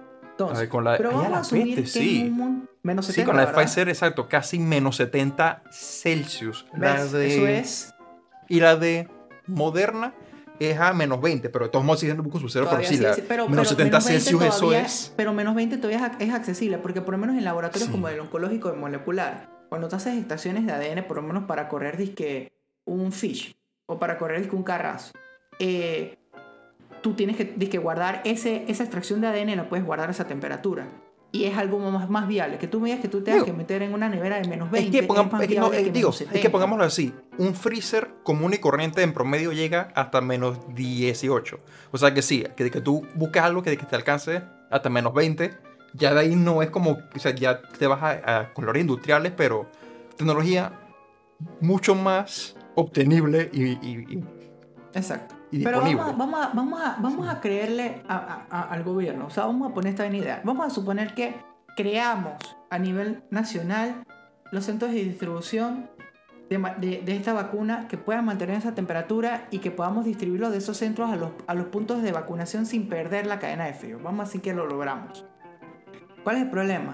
Como tú muy bien dijiste, o sea, se supone, se supone que al vacunarte y recibir las dos dosis, el, debe disminuir mucho el riesgo de contagio, o sea, de que, de que tú te, de que te infectes con la enfermedad. Eso es lo que, que se cree. Pero, Esa es una de las o sea, cosas no que se busca. aseguran. Ah, es lo que se busca, pero no es, no es algo que te están asegurando. Lo que sí te están asegurando es que de que de vacunarte con las dos dosis, los casos severos deben ir disminuyendo y deben ser casi que imposibles. Y de, forma bien significativa. O sea, ahí, ahí- ahí- ahí sí esperan como Es- una reducción bien significativa Bastante. en los ¿Y esto por qué es síntomas que tú presentes. Ajá, ¿Por qué es importante? Que Porque tú vas a tener personas que le dé la enfermedad, mm, pero que no Se se, quedan van en a casa morir ya. por la enfermedad. O sea, tú los aíslas, Oh. se quedan en casa, no se mueren, ergo los hospitales empiezan a vaciarse y eventualmente cuando consigamos el 70% ar- ar- de, de, la, de esto, el virus debe morir porque el virus necesita un host vivo para seguir existiendo. Bueno, un si no- vivo y, y, y un host que le permita eh, esparcirse y le permita crecer. Exacto. tienes, o sea, pero si, tienes si- a si- mucha si gente no tienes que, vector, que la En este, aguanta. caso, en este caso, se supone que el virus también tenía vector animal. Pero aquí, aquí el principal problema es que somos nosotros que somos los vectores y somos el target del virus porque también nos estamos muriendo por el virus. Entonces, Ajá. ¿qué pasa? Las personas están creyendo que la vacuna... Es que, ah, yo me puse la vacuna y soy yo inmune. puedo salir y yo estoy cool, yo estoy cool, o sea, tóseme porque yo estoy cool, yo voy a salir sin mascarilla. No, no, no, no, eso no es así. Porque no nos pueden dar la certeza. Entonces, ¿Qué, ¿Por qué yo toqué esto? Porque la compañía, o sea, tú entras a Pfizer ahora mismo, yo entré, para que no equivocarme, entré a, bueno, no es la página de Pfizer per se, pero es una publicación de Pfizer del New York Times. Así que New York Times tiene una muy buena fuente. Yo voy a asumir que lo que ellos están publicando en un periódico tan serio como esto es verdad. Y te explican de manera sencilla, actually, cómo funciona la vacuna. ¿Qué fue lo que yo te expliqué ayer? ayer. La vaina es que si tú no le explicas a la población que en verdad no te pueden asegurar de que eres totalmente inmune a la enfermedad. Y que, te tienes que, seguir cuidando y que te tienes que ir Usa tu mascarilla, lávate las manos, medidas, ten tus precauciones. A la población. Es importante que te, que te vacunes, es para disminuir la mortalidad, para disminuir los casos severos. Y los contagios no también. Haciendo, no lo están haciendo. Aquí en Panamá la población jura que se vacunan y se acabó el problema. Eso es uno. Dos, piensan que solamente es una dosis. No le están diciendo que se tienen que poner dos dosis. Tres, eh, Pfizer o sea, como tú dices, no está haciendo lo shady porque está la información, pero tampoco lo están diciendo como... Digo, es que si te pones a buscar, incluso con lo que tú dijiste, es que mira, incluso con lo que tú dijiste, que, que, que, se puede malinterpretar, que dice que se busca o que se estima que si de un 65 a un 70% de la población se vacuna, se puede alcanzar inmunidad comunitaria. Eso al final, la razón por la que esos números se dan, ¿por qué? Es porque tú reducir fuertemente la capacidad de reproducción de eso, eventualmente va a llegar a un punto donde el virus, si salta, digamos que, que, que tú y yo estamos vacunados y te pega a ti y me salta a mí, en algún momento de la línea el virus va a llegar a un punto donde no va a poder reproducirse porque sí, le va a tocar a alguien con el que la vacuna sí le dio inmunidad y ahí va a parar pero no podemos asegurar que, y, vamos a explicarlo de, de, manera sencillita. El virus de coronavirus se llama coronavirus por la forma que tiene el virus. Imagínate un círculo y tiene unos spikes, ¿ok? Ajá. Eh, se está usando, por lo menos en la de Pfizer con BioNTech, es que esta es una vacuna que usa el, ADN, el RNA mensajero. Este RNA mensajero llega y le dice al ribosoma, dice que, güey, vamos a producir estas proteínas. Estas proteínas que se le conocen como, eh, vamos a ponerle, es el antígeno que se está presentando para que el cuerpo comience a reconocerlo como algo malo. Y que ya esté preparado. Eh, ah, sí, porque esto también, un, y como pequeño paréntesis, solo que, que esto lo comentamos ayer, pero para tenerlo también claro, que al menos con mi entendimiento y por lo que tú me dijiste, realmente la parte fuerte del COVID no es el mismo efecto del virus, sino la reacción del cuerpo, la reacción inmune y la reacción de los sistemas pero, del resto del cuerpo. Pero a la larga tú, pero a la, larga podrías decir, dije, chucha, pero es que el virus carga esa, causa esa reacción. No, sí, sí, sí lo carga, pero era, era como para dar a entender que no es que el virus viene y destruye, sino que el virus viene y el virus alborota y el cuerpo mismo de uno, el sistema inmune, agarra y sobrereacciona porque detecta algo desconocido, pero que sabe que es malo y le tira todo. Sí. Y una de las posibles cosas. Lo que pasa es que es una tormenta de respuesta inmunológica muy agresiva. Sí, porque hasta cierto punto. Pero, pero, déjame terminar la línea de, pensamiento de cómo. Dale. Entonces, tú tienes estas proteínas que comienzan a, producir el mismo ribosoma. Y luego vienen unas células que se llaman como células presentadoras de antígeno. Agarran estas proteínas y se las van a llevar y se las van a presentar a una célula T, helper, que se conoce es un T-cell, helper T-cell, que la función de ella es... Eh, Identificar. O sea, ella llega y lo que va a llegar es que ella se la va a llevar y se la va a llevar a una célula B, a un linfocito B. Y el linfocito B es la que crea como tal el anticuerpo. El linfocito B crea el anticuerpo específico para esa proteína del coronavirus. Entonces, ¿qué va a pasar al final? Cuando el, el coronavirus entra como, como molécula completa, el virus entra al cuerpo, los anticuerpos de una vez se van a pegar a estas proteínas porque son específicos para esta proteína. Y porque ya el cuerpo sabe cómo, cómo reaccionar a esa proteína en particular. Exacto, entonces al pegarse a estas proteínas no deja que el virus se pueda pegar a una célula e infectarla. Y también al bloquear los spikes, estas proteínas, para que se peguen a otras células, también ayudan a marcar al virus para que otras células como los natural killers eh, vengan y se la chinguen y se mueren. Entonces, lo que causa a la larga esta vacuna es eso. Uno, marca el virus para que dije, hey cholo, aquí está, ve, mátalo. Y dos, bloquea el mismo virus de que se que no se pueda pueda pegar a la célula. reproducir Entonces, cuando tú tampoco. lo ves de esa manera, tú dices, oye, para la bajada, sí puede que evite que me infecte del virus. Pero eso ya depende de cada respuesta inmuno- inmunológica del paciente. No lo puedes asegurar porque no todos somos iguales. Pero lo que sí, tú sabes que al menos de poder infectarte, la carga viral jamás va a ser tan alta como para que la respuesta sea muy severa. Porque vas a tener el cuerpo, si tienes una persona que está inmunológicamente funcional, va a tener tanto los linfocitos B, disque van a estar disque por ahí rondando con sus, con sus anticuerpos. Vas a tener a, las a los presentadores de antígenos disque, eh, aquí está, aquí está, aquí está, la marqué, ven a matarla. Y vienen los natural killers y se la chingan.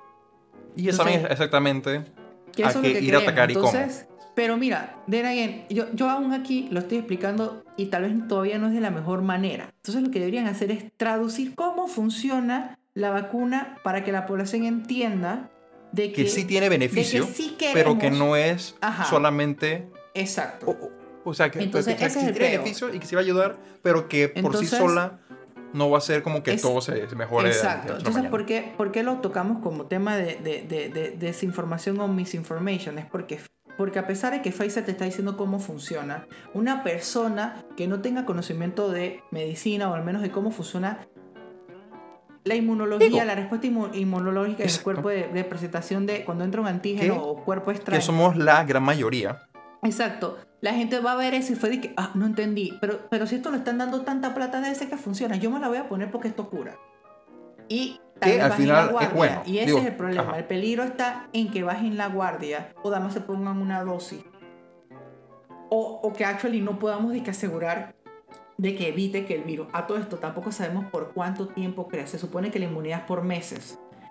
No sabemos si vamos a tener que estar vacunándonos todos Al menos sí, por- o sea, al menos eso es lo que se ha visto con el tema Con- de los anticuerpos cuando de las personas que de se las mismas recuperan. personas que, exacto, que, que se, se recuperan, recuperan, del virus. Pero es posible Entonces- que, que con la vacuna sea distinto, pero Yo, aún no sabemos. Y, y- realmente. y para mí aún- es sumamente frustrante porque es como siento que es como una doble falta. Porque, porque, o sea, y esto ya es una teoría, ¿no? Esto no está comprobado. Yo no puedo decir que Pfizer está Esto es esto de especulación, manera ajá. shady, pero yo estoy especulando de que ellos no han divulgado esta manera, esta información de manera más sencilla. Porque decirle al mundo. Digo, es tengo que yo creo que en general tengo no una lo hacen. vacuna que no va a evitar que te infectes, pero que va a mejorar la sobrevida. Mucha gente va a salir, pero ¿y qué? ¿Pero por qué me voy a poner algo que en verdad no funciona? En verdad sí funciona. Simplemente que tal vez vas a tener muchas personas que digan que no funciona y entonces les bajen las compras. Y dos, el ministerio creo que no lo está diciendo de esa manera porque como la gran población, mm, no quiero caer en este error, pero tenemos una población muy ignorante o que no le importa. No digo, Siempre van yo a creo decir, que, hey, ¿sabes qué? Esta vaina no sirve, esto es basura. Y como tenemos esta cultura de bochinche, que eso lo voy a tomar ahora, no solamente de bochinche por WhatsApp, de mandar información falsa por WhatsApp, sino de boca en boca. No, no, no, no. Hey, no, mira, el vecino de un vecino de un vecino es médico y dijo que esa vaina no evita que te dé. Así que no te la pongas, cholo, porque cuidado y te están poniendo ahí para controlarnos y, vienen todas las teorías de conspiración que vienen de los anti que eso ni voy a entrar ahí. Eso le va a dar polio a tu hijo. Entonces, eso me frustra. Yo siento que un pueblo informado es un pueblo más propenso a obedecer. Y mira que a los pacientes que les he explicado han quedado hasta más tranquilos. Ahora, espérate, espérate, Ah, doctor, Para hacer la sentido. salvedad con ese comentario, ¿Cuál? porque eso sonó como que ¿Qué? bien autoritario, que a lo- ¿Qué cosa? al menos lo que te tendría que decir es obedecer las, las recomendaciones clínicas acertadas. ¿Qué dije? No simplemente a, no simplemente a obedecer cualquier tipo de paja. Eh, ¿Qué dije? No, que tú, tú tú simplemente dijiste que una población informada es más propensa a obedecer, así que full stop. Que eso Ah, suena pero como Fernando, que... tú sabes a qué yo estoy hablando. Tampoco que saques mis palabras de contexto. No, pe- no, No, por, no, no, no, por no. eso fue que estaba po- porque yo, pues, exacto, yo sé tú que estás hablando, pero esa frase genuinamente a mí sí me tiró como ese trigger, que probablemente otras personas no lo capten así, porque otras personas piensan genuinamente que la educación y que los medios son maneras de manipular a la gente. Fue por Mami, eso que hice medios- esa Los medios actually sí son maneras de manipular a las personas. ¿Ah? Si, si tú tienes un medio dando mala información y las Sí. personas la toman como real, es un grado de manipulación. No, correcto. Lo que estoy diciendo es que la, la forma en la que dijiste que yo sé, yo, yo, yo estoy como 100% seguro que no, que, que no lo dijiste así. Y por eso fue que hice el- la aclaración en caso, porque sí, las palabras, sí, yo sé que esa fue tu intención y yo estoy 100% seguro que tú no quisiste decir eso, pero las palabras por sí solas sonaron como que a más, a más información, más capacidad de control de la gente. O sea, de, eh, para controlar a la gente. Que no lo yo quisiste dije a decir. obedecer. Porque digo, de todos modos, yo como, como gobierno pongo pautas y tú como población tienes que obedecerlas. Entonces no hay nada malo en ese comentario. Eh, yo, Yo no creo dije que controlar, eso es no tema de discusión en otro momento. Yo no, no, no, es que yo no dije en ningún momento un pueblo, es que un pueblo bien informado es más fácil de controlar. Ya me estás sacando de las palabras de contexto y eso sí me molesta. Yo dije un pueblo bien No, informado César, es más César. fácil que no, y, tú, y, tú, y tú sacando las mías de contexto, porque yo dije más de una vez que yo sabía que no era la intención ni que no querías decir eso, sino que la misma palabra suena por sí sola. Sin importar tu intención, las palabras también tienen significados aislados Pero es aparte que de la usé la palabra bien específica obedecer, no controlar. Por eso, pero, no, no, no, no, no, estamos. Siento que el hecho de que lo mencionaran simplemente ya, ya creas en lo que acabas de decir. Has creado que mira, la gente como que. ah, ¿tú no viste vas a lo que pasó en. Suecia? ¿Qué? ¿Tú viste lo que pasó en Suecia ¿No? con el tema del COVID?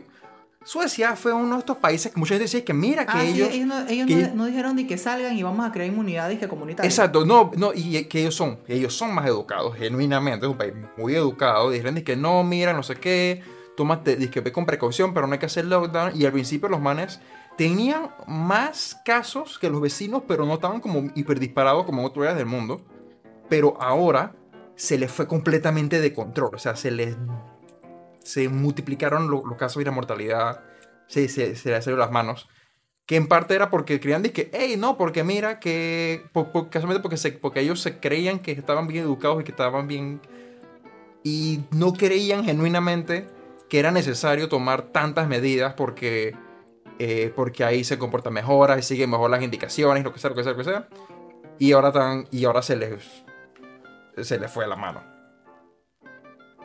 ¿Por qué? Porque, ¿Por qué? Porque como también estaban asumiendo que estaban todos bien educados, que no tienen que poner ninguna restricción fuerte porque el pueblo mismo va, va a saber qué hacer. Exacto. Y argumentaban en contra de las máscaras y el otro. Pero bueno.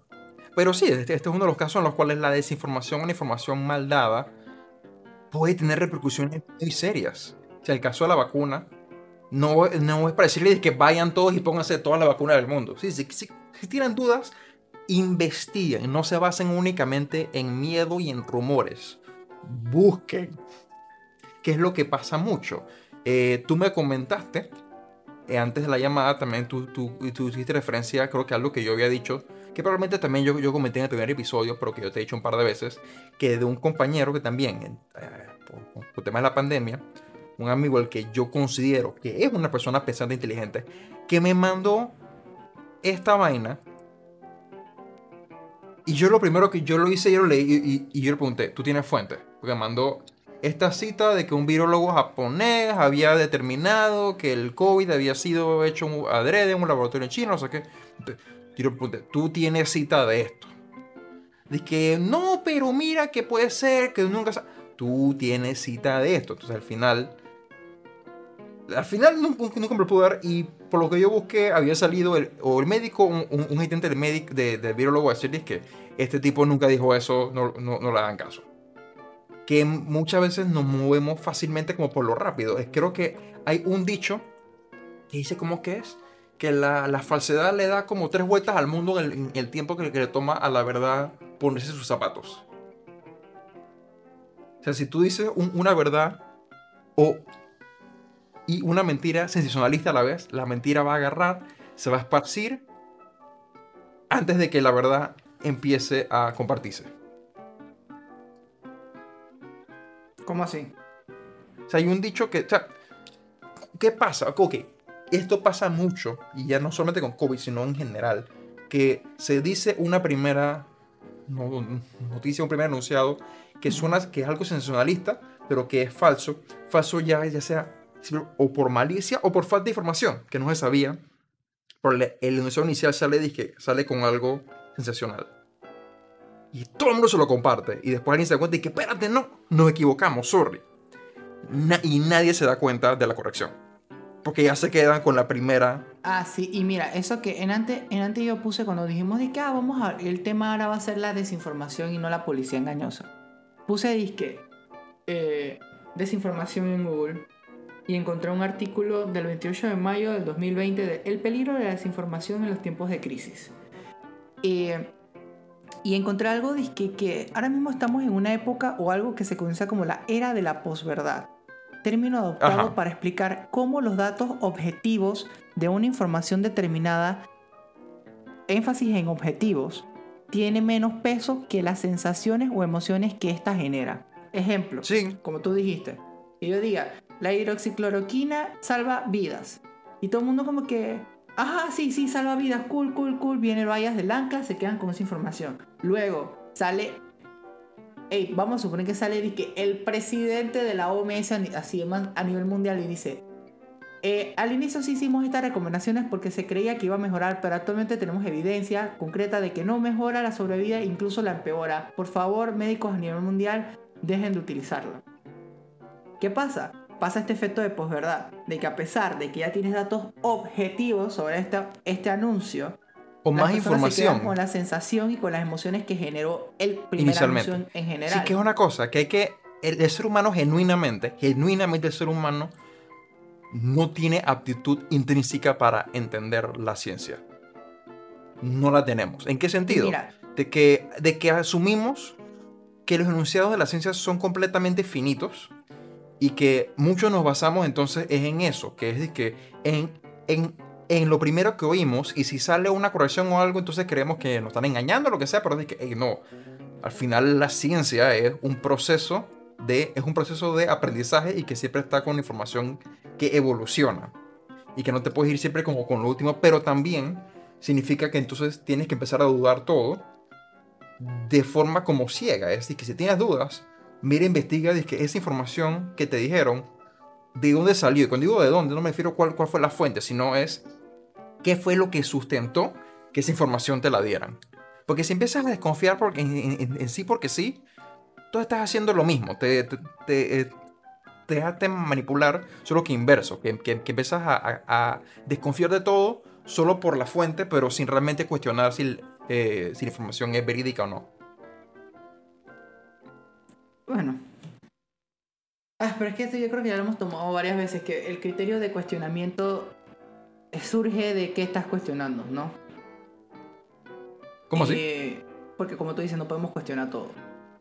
Digo, sí se puede, pero, pero una cosa es cuestionar y, y otra cosa es desconfiar ciegamente. Porque hay tanto confianza ciega como desconfianza ciega, que es que, que no importa qué te digan, pues, pero si tú ya desconfías de algo, tú no vas a verificar, tú no vas a, a buscar información que corrobore, simplemente tú vas a, a creer que, Ajá, que es mentira. es un tipo de bias también. Exacto, que, que es un tipo de bias. Que por eso fue que dije al principio de la llamada, creo que sí, que te- es un tema que a mí me interesa bastante y un tema que probablemente volvamos numerosas veces Voy lo a, largo del a- podcast. a dar la definición de la RAE sobre el término desinformación. A ver qué dice la RAE. Distorsión deliberada de una realidad que manipula creencias y emociones con el fin de influir en la opinión pública y en actitudes sociales.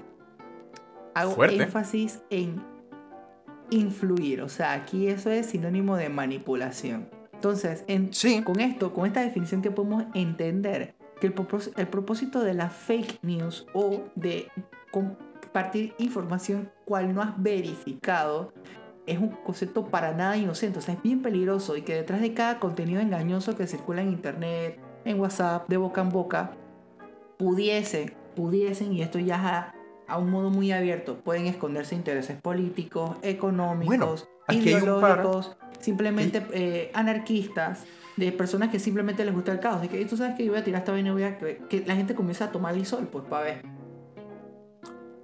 Mira, que cómicamente, ojalá fuera de los anarquistas. Eh, Tú te enteraste de cómo se llama que en India, en una fábrica que hace cosas para Apple, se hicieron unas revueltas ridículas. O sea, ridículas de que destruyeron propiedad, revueltas de miles de, de personas y de empleados. No. ¿Qué pasó? Que en una empresa que creo que es en... Le llaman el Winston's Apple Factory en India. O sea, una- es una fábrica que, que, que hace, que, hace pieza para Apple. Y hicieron, el sábado tuvieron una, una protesta que, que culminó en aproximadamente como 7 millones de dólares en daños. La vida. Fuerte. Yo, yo vi dos artículos bien interesantes aquí y uno es de que aquí hay algo, genuinamente aquí algo bien shady como están poniendo. Que uno argumentaba que aquí viene la cosa, que hay veces que hay que tomar, que pensar de que qué de la información genuinamente importa si es cierta o no. Y esto va a sonar extraño que lo diga así. Que uno de las cosas, uno de los artículos que vi argumentaba que esto había sido a causa de eh, alguien con tendencia comunista que había conseguido convencer a los trabajadores para hacer esa vaina. Y por el otro lado, hay reportes y los trabajadores dicen que, hey, ya nos estaban pagando o el acuerdo de pago ya había quedado que iba a ser bastante bajo por el trabajo que estamos haciendo. No, nos tienen trabajando horas de más. Nos, nos, nos están pagando menos de lo que nos habían acordado, que ya era bajo, cuando nos pagan y llevan meses sin pagarnos. Están todas las alegaciones que, que de los trabajadores. Y yo me quedo de que, ok, digamos que en efecto haya sido, no, que, que eso es bullshit. Que todas esas alegaciones son bullshit. Y que sí es porque llegó, únicamente porque llegó alguien que pudo alborotar a aproximadamente 7000 personas. ¿Tú cómo haces para que se fomente una revuelta tan grande si la gente no está ya cabreada? Chuso, tienes que, te- tienes que ser un vampiro y tener una vaina que se llama disque compelling. Sí, exactamente. Entonces puedes genuinamente como lavarle cero a la gente o tener disque se que me da campaña porque también. Ah, Mm. también puede ser Killgrave. Ah, exacto, como que el man tiene la mutación esa que permite simplemente hacer que, que todo el mundo lo obedezca. O, Al final- o como, o como en The Umbrella Academy, dice que I heard a rumor. El rumor, exact- exactamente. Pero el punto es que, que- que al final las revueltas cuando ocurren, cuando la gente está cabreada. Punto. O sea, es que genuinamente como el, el- el- el único factor que unifica a todas las revueltas que se tornan violentas, las protestas que se tornan violentas, es que la gente está cabreada. Tú tienes que ver por qué la gente está cabreada. Entonces sí, que sí, que sí que hace más sentido. Es que uno, que un solo man convenció a todo el mundo, o todos los reportes que vienen saliendo y las acusaciones de que, que no le estaban pagando, que le estaban pagando mal, que lo tenían, que, que, lo estaban explotando. Pero la forma en la que el artículo ese otro que dije, que le intentaba tirar la culpa, era, era como básicamente hacer eso de... Porque al final creo que sí se descubrió que era verdad, que, que, que ahí, ahí metido tenías un man con tendencia comunista que estaba alborotando. Pero ¿por qué él pudo alborotar? Por todas las otras circunstancias que están ahí. Porque si no, si le estuvieran pagando lo que tenían que pagar y, y que, que fuera salario justo, es mucho más difícil hacer que la gente se emberraque para destruir el, el, el orden de trabajo. O sea, tiene que tener, como tú dices, una capacidad de manipulación social inmensamente alta. Pero ¿por qué se pone? Es casualmente como para hacer ver como que no, que aquí no pasaba nada. Y es culpa de un alborotador que, que vino a jugar todo. Y han salido un montón de gente del otro lado que está diciendo es que "Mm, esto aquí no huele a que solamente haya sido cosa de una persona. Tenemos todo. Y que han salido un, montón de reportes. Y ahora está saliendo la, empresa a, tirar excusas. Es decir, que primero dijeron que, que no pasaba. Y después dice que, ah, es que no nos dimos cuenta. Yo también creo de que tú, ¿cómo no te das cuenta que llevas como seis meses sin pagar salario? Genuinamente. O sea, tú, ¿Tú cómo no te percatas? ¿Tú, tú cómo no te...? O sea, porque argumento una gente de que, bueno, es que tú no te pones a, dar, a, a- a fijarte si tienes un, un lado que es hiperproductivo. Yo dije, al revés, si tienes un lado que te está produciendo por menos costo, yo voy a ver qué está pasando ahí para ver si lo traigo a mis otros sectores. Pero no querían hacer la indagación y también los de Apple no quisieron indagar porque sabían que si se ponían a ver esa vaina, iban a encontrar eh, que no todo estaba actuando en orden. Y eso no es para caerle a porque sí, yo sé que soy por gente, pero también ha pasado otras empresas. Creo que hace dos años pasó algo similar con, con Samsung. Pues tú tienes a, lugares en el lado del mundo donde es más barato la mano de obra, entonces tú te desconectas y que allá se mata. Independientemente, eh, volviendo, retomando el tema y con lo que tú acabas de decir, que sí, que cómo tú puedes plantear algo que puede que sea completo, que, que todos los datos que tengan sean datos reales, pero los planteas de una forma que genera una reacción de, eh, de eh, distinta. O sea, aquí la, la, intención, al menos por lo que yo vi de, de, ese artículo, que casualmente, a pesar de que intentaba ponerse como completamente verídico, al menos tuvieron la introspección para poder catalogar el artículo como opinión, pero estaba como que, que estaba ca, catalogado como opinión, pero escrito como reportaje verídico. Era como para cubrirse las espaldas. Eh, de, de, cómo tú planteas algo de una forma para generar una respuesta. Aquí era que para básicamente decir que no, no es culpa de nosotros, es culpa de este man que, que tiene eh, conexiones con el Partido Comunista Chino. Que, que se mantaba ahí, ok, perfecto. Pero de vuelta, dije, para que, todo el mundo se te, se, se, se te tirara en revueltas porque o el man era, tenía la lengua de oro, que era capaz de convencer a todos o quien sean, o que todos los trabajadores eran completamente ingenuos, que, que es completamente posible, o que los trabajadores estaban completamente frustrados. Y, y yo y digo que, que, yo, mira, yo digo, yo digo que es como una combinación de las tres, ¿sabes? Así sí, es que, es que, es que, es sí puede fácil, ser. Es, más, es muy fácil provocar a alguien que ya está eso es lo que quiero es provocado. Eso es lo que quiero decir, que al final como, como, como y, y que el, factor persona, unificador es ese emputamiento. Siempre hay una persona que tiene labia.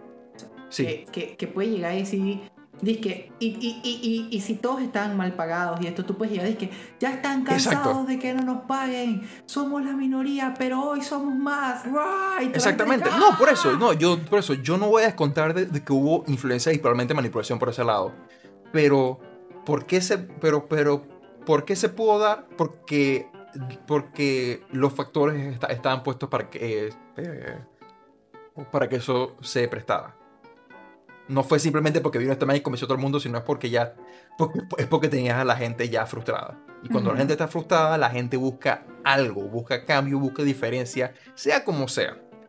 Eh, echando un poco para atrás y saliendo de este tema de aquí, eh, sí que en general gran parte de la desinformación y los fake news surgen es para causar algún tipo y, de manipulación, surgen para causar daño. Y aquí lo estamos viendo como a nivel social y a nivel de chucha. Esta mala información, como tú dijiste, va a causar que un daño que puede costarle la vida a una persona, en este caso por los temas relacionados a la pandemia. Pero vámonos a algo que ya viene incluso desde antes de la pandemia, incluso antes de existir el WhatsApp como tal. Es el que simple sí. hecho Ajá. de los el bochinche. bochinches. ¿Ok? Y cómo, cómo ese tipo de, de, de, de malinformación es tan misleading que puede también afectar la vida de una persona. Yo no sé si tú te ha pasado que haya sido motivo de un bochinche y que la vaina haya escalado a un punto donde tú dices pero verga, ustedes me conocen, era tan sencillo como que me preguntaran o investigaran antes de que de tirarme un juicio y aceptar que esto era verdad. Y por eso... Eh, bueno, si, yo, si, yo si soy me pasó a mí, a mí... Yo, ¿Ah? a, mí me, a mí me encanta que llamar a Carmen y decir que man, tengo un wichi. Pero ¿qué hago yo? Cuando a mí me llega un bochinche, porque hay un dicho que dice, cuando el río trae piedras, no, cuando el río suena es porque piedras, piedras trae. Y, y, ponte que me llega que una persona y me dice, es que mira, escuché esto. Y viene otra persona y me dice, es que, y, y yo dije, hmm, esto vale la pena investigarlo. Y yo lo investigo, y ya cuando tengo prueba, que prueba que evidente, entonces voy donde Carmen y que, hey, man, tengo este wichi. Y es algo que disfruto y maybe si está mal. En verdad sí está mal, porque eh, estás, estás hablando de otra persona, pues de la vida de otra persona. Pero hay personas que no verifican, hay personas que además con la mala intención van y es dicen que un comentario que te puede causar una repercusión grande. Lo más jodido es que, para, para mí la, para la parte más preocupante, es que ni siquiera tiene que haber una mala intención en, en, en por medio. Exacto. Exacto. Que eso es lo más jodido. Porque si fuera de que no, que únicamente la gente que, que- que- quiere hacerte daño eh, eh, es la que comparte y, reparte. Muchos casos gente que genuinamente le, es indiferente, pero como, como es chévere el bochinche, agarran y, lo- comparten solamente como para ser parte del grupo o para caer bien o porque, o porque les entretiene. No necesariamente por- porque te buscan hacer daño. No porque les chévere, pero las repercusiones que pueden tener son repercusiones mayores. son, son, son bastante mayores y ah, a, a veces tú te quedas de que mira por eso es que yo trato ahora que, que eso es como creo que esa experiencia la ganas jamás con la vida y de a estas situaciones. Yo genuinamente no estoy no estoy buscando amigos nuevos. Incluso cuando siento que estoy creando una nueva amistad me distancio porque existe mira vamos a ponerlo así. En- en- en el círculo de personas que me muevo a nivel de laboral, para la mayoría de las personas, la amistad entre un hombre y una mujer no puede existir. Si tú Tiene que haber mujer, algo romántico algo por medio. sexual, o romántico, o Otro interés. se- o, o los Otro dos se tienen el queso y no se dicen nada. Ajá, Otro interés. El que me medio. conoce a mí sabe que yo tengo más amigas mujeres que hombres. Entonces eso para mí ya es un problema porque ahora que yo estoy casado, yo no quiero ser víctima de ningún bochinche. Digo, hay cosas que ya que yo hago y que yo, porque yo sé que no estoy haciendo nada mal, no me voy a sentir dizque, culpable. Pero, o sea, tú no tienes idea dizque, de... Bueno, sí tienes idea porque yo me he quejado de, de contigo de estas Y, vainas. y por yo creo que ya eso parece- lo comentamos eh, en un Sí. episodio incluso. y, y, y es frustrante, o sea, es que, man, no puedo actuar de la manera que quiero actuar simplemente porque no quiero que se crea un bochinche. Y mira, esta semana me pasó, yo estaba en, en la, en la sucursal que, uso, que era mi sucursal original aquí en Fernández de Córdoba. Y como tengo menos volumen de pacientes, yo estoy prácticamente que estudiando cuando estoy ahí. Y yo estaba dizque, estudiando, estaba leyendo y de repente me escribe una visitadora médica que que sí es como, es amiga, pero no es de que de mi inner circle, pero ya le cogí cariño como, como amiga, pues, es que hablamos y vaina. Y me dice, ¿qué más? Me dijeron que estás de vuelta en Fernández de Córdoba, voy a pasar a verte. Y yo dije, dale, no hay paciente. Siempre que ella viene a visitarme, nos quedamos hablando, que media hora, 40 minutos, porque tenemos esa facilidad de hablar.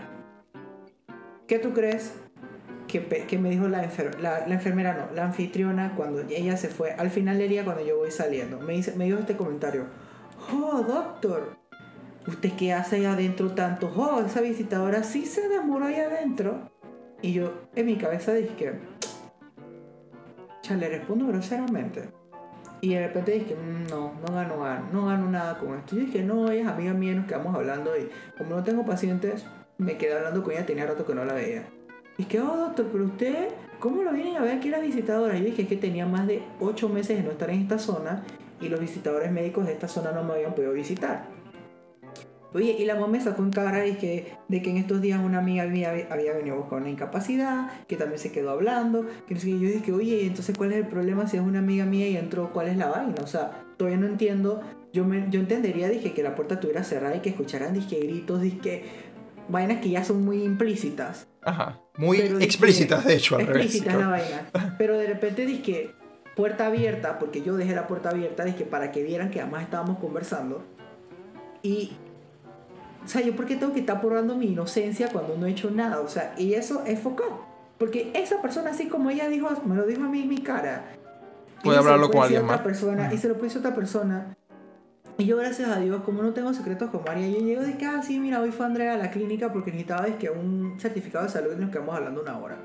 O ayer vi a Isela porque dije, me fue a visitar y nos quedamos hablando tanto. En estos días vino Alexia, que es otra visitadora médica, y nos quedamos hablando del machismo. Qué buena conversación tuve con ella, la verdad. Dije, del machismo en el entorno de los Médico. trabajadores de la salud. Dice que también vino Julieta, que es otra visitadora que no me había, poder, no me había podido ver en toda la cuarentena, eh, de- en lo del COVID, y también nos quedamos hablando un ratito, o sea, pero ¿ves cómo que algo tan tonto, de que se puede buscar? Si mi, y mírate que María fuera es que súper celosa. Me, me, me crearon que problema innecesariamente, o como te conté que no le puedo dar bote a una persona porque no quiero que piensen que, que hay algo más. Entonces, y esto a esta escala, o sea, yo me acuerdo en la escuela de que, o, o mira el ejemplo este, no sé si tú te diste cuenta de un caso que no me acuerdo en qué país fue, de un muchacho que unas mujeres se pusieron de acuerdo para acusarlo de violación. Creo que me lo comentaste. Yo te lo comenté. Creo. Me suena. Bueno, es fácil, es que el man nunca, nunca hizo ninguna agresión sexual, simplemente les caía mal. Y la manica vamos a acusar de violación. Y obviamente tú le vas a creer a una mujer cuando vienen y le dicen, o eso es lo que deberíamos creer, o sea, creer e investigar, yo digo que es lo correcto. Pero a veces probar una violación es bien difícil, entonces quedas como en ese punto de, si no le creo, vale verga porque es la víctima, pero si es mentira, estoy condenando a un hombre que pudiese ser inocente, que en este caso era así. Imagínate cuando al final las manos salieron y que, ah, sí, no era mentira, él nunca nos violó, fue porque nos cayó mal. Que caía la verga, o sea, el poder de, de decir algo que no era verdad. Le cagaron la vida a esa persona.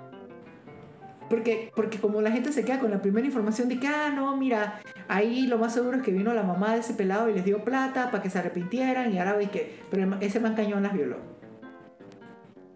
Entonces, eh, no sé, yo, yo en este aspecto, por eso es que cuando la gente dice que yo soy que bien vale vergoso, yo les digo, que sí, porque en verdad yo vengo a trabajar aquí, no vengo a crear a mí. Y la gente se choca con esa realidad.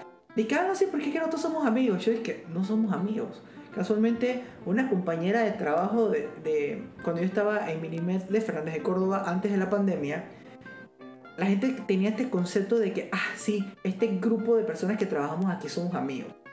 Y yo no uso ese término muy fácil con cualquier persona. Para mí eran colegas de trabajo con los cuales me llevaba muy bien. Y que de ese grupito sí hice que buena amistad con dos personas. Pues que, que puedo considerar y que, ah, que son más que colegas de trabajo porque me gusta hablar con ellos de vez en cuando.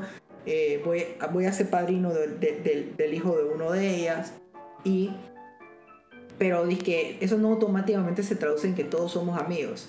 Entonces fue como que, pero eh, no sé cómo decirte esto, porque yo evito esto para e- e- efectivamente dizque, verme menos involucrado en la vida de las personas para tener menos chances de estar involucrados dizque, en bochinches. Porque a mí me da mucho miedo el poder que tiene un bochinche. Es foco. Y, incluso en los hospitales los bochinches vuelan rapidísimo, ¿sabes? Que cuando deciste que cuando yo llegué a Agua Dulce, como veían que yo estaba que sabían que estaban comprometidos porque una amiga mía se encargó de decir que yo estaba comprometido. Nunca pensaban que era de María, bueno, porque obviamente no la conocían, pensaban que estaba comprometido con Carmen. Y dije que, eh, no, Carmen es mi mejor amiga.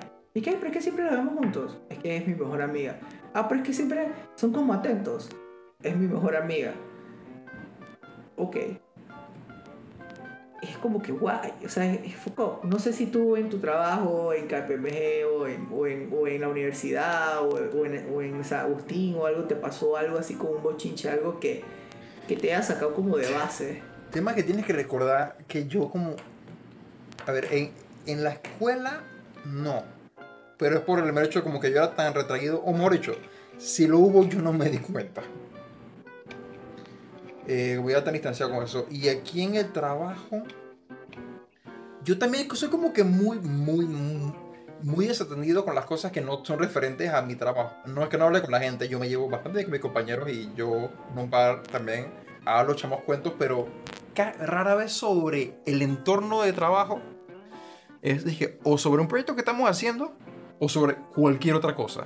Pero sí, aunque aquí tengo uno que es bastante buchinchoso, pero que nada más me. me echa lo- los cuentos y ya, yo me los quedo. O simplemente puede que. que le pregunte a, a alguien de confianza, de que, O- hey, tú ¿tú, te- de que, "Hey, ¿tú has oído de esto? ¿Te hace sentido o.? ¿Tú, Ajá. tú, tú alguna vez jugaste en, en- por lo menos hay una... Hay... Cuando hacen convivencias, ¿cómo se llaman las cosas que cuando hacen estas reuniones así ponen así como, como un juego que tiene una moraleja al final? Eso ¿Juego tiene con un moraleja? nombre. Eh. Eh, ¿Taller? No, no, no, no. Sí, como un taller. Vamos a decir un taller. Eh, que se llama de que telefonito. Que Ah, ajá, correcto. 30, 30 personas o 20 personas o 10 personas y tú dices un Una mensaje. cantidad de gente exactamente que se tira es que. Ajá. Si un, tú lo un mensaje bien- para ir tirando. Ajá. Si tú lo juegas bien, porque hay personas que cambian el mensaje simplemente por joder. Pero cuando el juego dice que tú ya tienes fe de que, que la persona está jugándolo bien, man, dan- por lo menos di que jugar eso, di que con María, con Anita, con Laura, que tienen di que sordera guerra. los mensajes se cambian de que foco.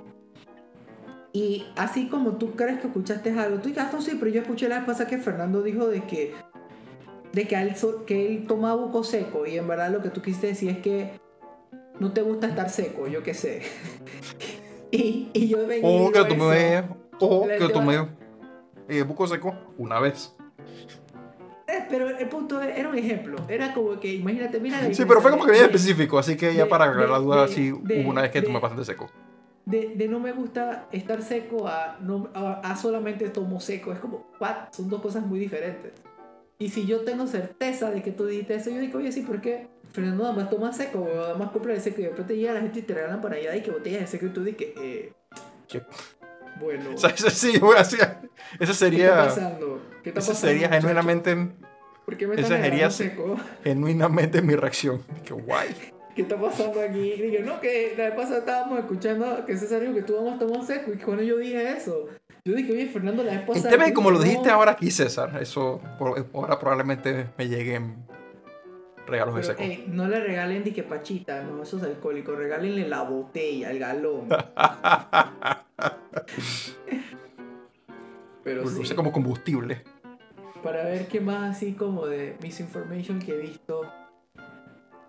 Yo creo que hemos tocado como los puntos clave, o sea, es que uno es que el, tema mío que era como trivial, pero un ejemplo bastante reciente, el, la parte eh, bien peligrosa que, que, que, se manifiesta con, con el tema de desinformación en tiempo de, de pandemia, acerca de, de, la pandemia, y lo que la parte a la que nos exponemos más al día, que simplemente como al repetir información sin verificar, o sea, yo soy de esos jodidos, ya yo tengo la fama de que la gente tiene que, que buscar las cosas antes de decirlas alrededor mío. Porque yo soy bien jodido con eso. Eh, porque tú no eres el único que me lo ha comentado. Ya tengo en varios grupos de, amigos, al menos alguien ha tirado ese comentario. Digo, pero es que está bien porque, porque te obliga a buscar una fuente. O sea, ya hay uno el tema también que es, como la gente lo dice, que porque, porque cuando yo lo oigo, la gente lo dice, es, es, como si, ah, es, que son vainas de Fernando y que a la gente básicamente como que no le gusta y lo ve como un quirk. depende, porque hay veces... O sea, yo sé cuando tú me estás cuestionando, porque Yo soy bien jodido, sí, es verdad. Yo cuestiono todo, pero... Es que, que tú me digas que dices, César, es que esto es un tema delicado, busca la fuente. A ver, que yo te diga de que, hey, no sé, hablando cualquier paja que siempre hablamos y tú dices, pero ¿por qué? Porque a veces tú haces eso, de que, ajá, sí, entonces... A, a, veces, a veces yo jodo, pero, pero una cosa es eso y otra cosa es, cuando yo marco específicamente un dato incorrecto. Porque sí, yo sí tengo esa mamá que, que, que ya lo uso para joder de que, de que cuestiona las vainas solamente por, por, la joda de cuestionar.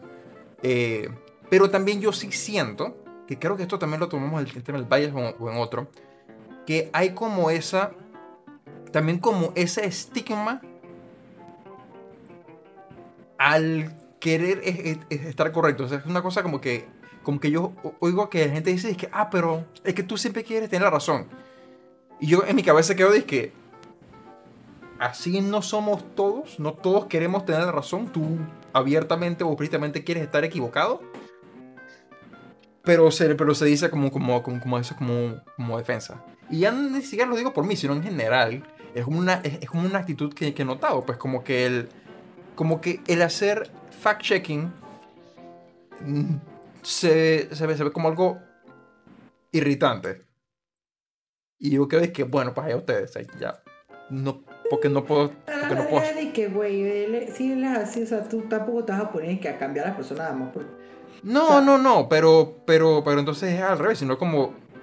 Como tiran el comentario ese, como que el, el, como que el hecho de, de, de buscar información no sea normal. Entiendo. Y es de que, yo también quiero que al final es una de las cosas que promueve desinformación. Eh, o que te vuelve más, más propenso a. No es que ahora todos tienen que cuestionar y que todas las venas que dicen sus compañeros, no, eso soy de vuelta. Eso soy yo porque soy eh, eh, bien agua fiesta. pero cuando hay un tema de, de noticia o que se les comparta algo que pueda tener un impacto sobre otra persona o sobre ustedes mismos, hey, busquen, averigüen, cuestionen. Y cuestionar no es lo mismo que desconfiar ciegamente, que es simplemente asumir que la información es falsa y ya. No, si tú quieres asumir que es falsa, ok, cool. Pero busca lo que te sustente que la información es falsa o busca lo que te demuestre que la información es falsa o verídica. Porque también si tú inmediatamente desconfías, inmediatamente, sin ningún tipo de validación, entonces también tú eres propenso a ser bien manipulado, porque como ya tienes la fama o como ya tú internamente simplemente desconfías ciegamente de ciertas fuentes, entonces pueden usar esa fuente como una forma para manipularte porque dicen que, ah, mira, que esta fuente de la que tú desconfías dijo X. Ah, así que es lo opuesto. Una cosa que normalmente yo busco en Facebook que yo me quedo de que, que, que, genuinamente he visto y que, ah, que veo, veo, solamente veo la foto del post y que nadie pone una fuente de nada, pero dices que, hey, no, que, que mira que Facebook le bajó tal cosa a fulano. Ah, entonces debe ser cierto. De que, ¿cuál es, cuál es la lógica? De que perfecto que, y me parece bien que no confíes eh, perfectamente en la plataforma, eh, porque al final sí, sí hay temas de desconfianza, pero si tu único check mental es, ah, esto lo dijo, así que 100% es falso, entonces tú tampoco estás siendo escéptico, estás siendo bien mente cerrada y que no te interesa realmente la verdad, sino te interesa que tu versión de la razón sea la que se vea como la correcta. Porque es algo que yo he visto, que he discutido bastante y a riesgo de mm, meternos de vueltas en política, especialmente de, de, de, de política gringa, aún a pesar de que ya, pongámoslo así, aún tienes un, aún existe un, gran, un gran grupo de gente en Estados Unidos que dice que Trump va a, a empezar su segundo periodo el 20 de, de enero. Hasta la fecha. Hasta la fecha. ¿Por qué? Porque, ok, primero fue la pendeja del fraude que no han podido probar nada. Han tenido numerosas demandas, docenas de demandas y ninguna ha llegado a ningún lado, genuinamente. Creo que una se la aprobaron, pero el cambio creo que al final cuando se hizo como un recuento o algo, quedó con más votos a favor Biden. Una, una, una vaina así. Eh, punto es que sí, salieron las demandas, después se les dije que no, que realmente los que votan no es la gente, sino es el colegio electoral. Que por sí es, esa mentalidad me parece preocupante porque es decir, que el pueblo no importa y que si que 70 millones de, personas voten por una persona es irrelevante porque ellos no son los que deciden, deciden el colegio electoral. El colegio electoral se reunió y votó y Biden ganó de vuelta. Dice que no, pero al final es el Congreso el que tiene que certificar esa vaina. Y así se van, como con posponiendo, posponiendo, posponiendo. Y en parte, ¿por qué? Porque ya tienen como en, ese chip en la cabeza de que, ah, no, es que como el mainstream media dijo que ganó Biden, entonces debe ser mentira. y que te están escondiendo todo y que esta gente es la que sabe y no sé qué. Ah, no, perdón, no, realmente el punto que quería decir es que este comentario mío no, no es para absorber de que, de, que, de que no hubo ningún tipo de fraude y que Biden es un santito, no. Sino que los argumentos que yo he estado viendo no son de gente que le, que le importa la verdad. Les vale, genuinamente les vale ese voz si hubo no fraude. Lo único que quieren es, es, ver si pueden comprobar que el candidato que no les gusta hizo fraude. Y ya. Eso es lo único que les interesa. No les interesa la verdad. digo, está como el ejemplo que yo te mandé hoy o ayer, que me dio una risa y yo puse que esto no puede ser verdad. Y otro compañero dice dice dice que, hey, pero tú no puedes estar, eh, eh pero, dice sí, es cómico, pero tú qué te esperas de, de, de un artículo de noticia. Y que esto no es un artículo de noticia, este es el documento de la demanda, que decía en el, en, el documento, para resumírselo, era uno de estas demandas en, para elecciones, que las máquinas de votación les quitaban votos a Biden para dárselos a Trump. Sí, le, ese es el argumento de, una demanda a favor de Trump. que, y al final dice que no, ergo, ergo Biden hizo fraude. O sea, el argumento era Trump le, le robó votos a Biden, o mejor dicho, que la máquina jugó a favor de Trump. Fue, perdón, exacto, sí. Que la máquina jugó a favor de Trump y que le quitó votos a Biden y por eso Biden es el que hizo trampa. ¿De qué? ¿Qué? Ahorita, para mí, genuinamente, eso fue un error. Pero eso, o sea, que, que estaba mal escrito, pero eso a mí me denota que es gente que está escribiendo por escribir y que quiere tirar un montón de cosas a lo largo, que ni siquiera se, ni siquiera se pueden tomar el tiempo para revisar lo que ellos mismos están argumentando y escribiendo. Y ese tipo de mentalidad es peligrosa, el de que, porque todos al final creemos que, que tenemos la razón. Todos al final creemos que lo que nosotros creemos es lo correcto y que lo que nosotros hacemos para justificar es genuinamente lo justo y que son los Mm, demás los los que están haciendo trampa. ¿Mm? Son los, son los bias. Exacto, son los biases, son, son nuestros prejuicios que buscan justificar y que son los lentes con los cuales vemos todo y que a veces no nos, no nos podemos quitar. O sea, yo hasta cierto punto tengo esa fortuna de que de que yo sí cuestiono la- de que yo cuestiono las vainas. No para decirles que ah no que Fernando es una persona su- sumamente objetiva. No en absoluto para nada. Yo también me, me, me voy a guiar por mis prejuicios y emociones bastante. Tema que también uno de mis prejuicios es genuinamente si yo voy a compartir algo hay veces que yo veo algo que, que, que va con mi forma de pensar y mi primer im- impulso es compartirlo pero yo digo espérate wait. Vamos a verificar porque no porque no porque no me quiero ver como un estúpido compartiendo algo falso. O sea, ni, ni- siquiera es, vamos a asegurarme que lo que estoy viendo está bien, para informar a la gente. Dije, no. Es decir, que voy a verificar para yo no hacer el ridículo. Que si resulta que la cosa no es verdad, aprendí y no comparto. Y ya. Y si es verdad, entonces a veces comparto o, o- o se le digo a alguien más que no, es, no, que no es porque estoy en una búsqueda por la verdad, ni porque soy 100% objetivo, sino porque a mí, o menos la forma en la que pienso las cosas, está en mi interés yo no parecer un estúpido. Y no hablar pendejadas, no porque quiera que, que todo el mundo sepa lo correcto, sino porque yo no quiero que me vengan a corregir. ¿Y cómo lo hago? Tratando de decir cosas que no se presten para corrección, porque ya están correctas. Tiene sentido. Es que al menos, al menos si no lo van a hacer, que por, por, por no estar, que Por amor a la verdad. información falsa, háganlo para no quedar como estúpidos. Exactamente, porque al final, dentro de, dentro de cada burbuja, obviamente eso no se da cuenta, pero tienen que recordar que... Esto me ¿Ah? recuerda un dicho de mi suegro. Que, ¿Qué decía? Bueno, él dice que- que cuando las personas hacen algo mal, o lo hacen porque genuinamente les vale verga, o son estúpidos. Sí, o sea que... Al final es esto, al final es de que, ¿por qué estás divulgando información incorrecta o no verificada?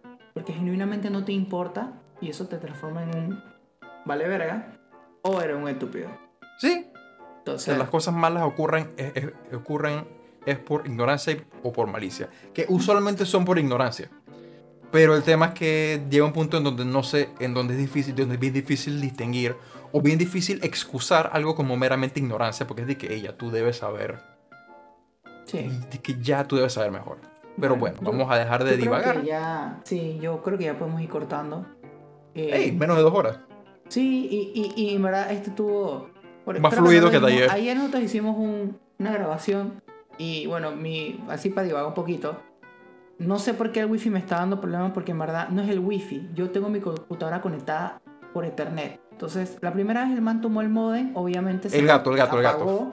El gato, sí. Dijiste, las otras el mag, veces- que espérate, que mag. Sí, es que Darcy.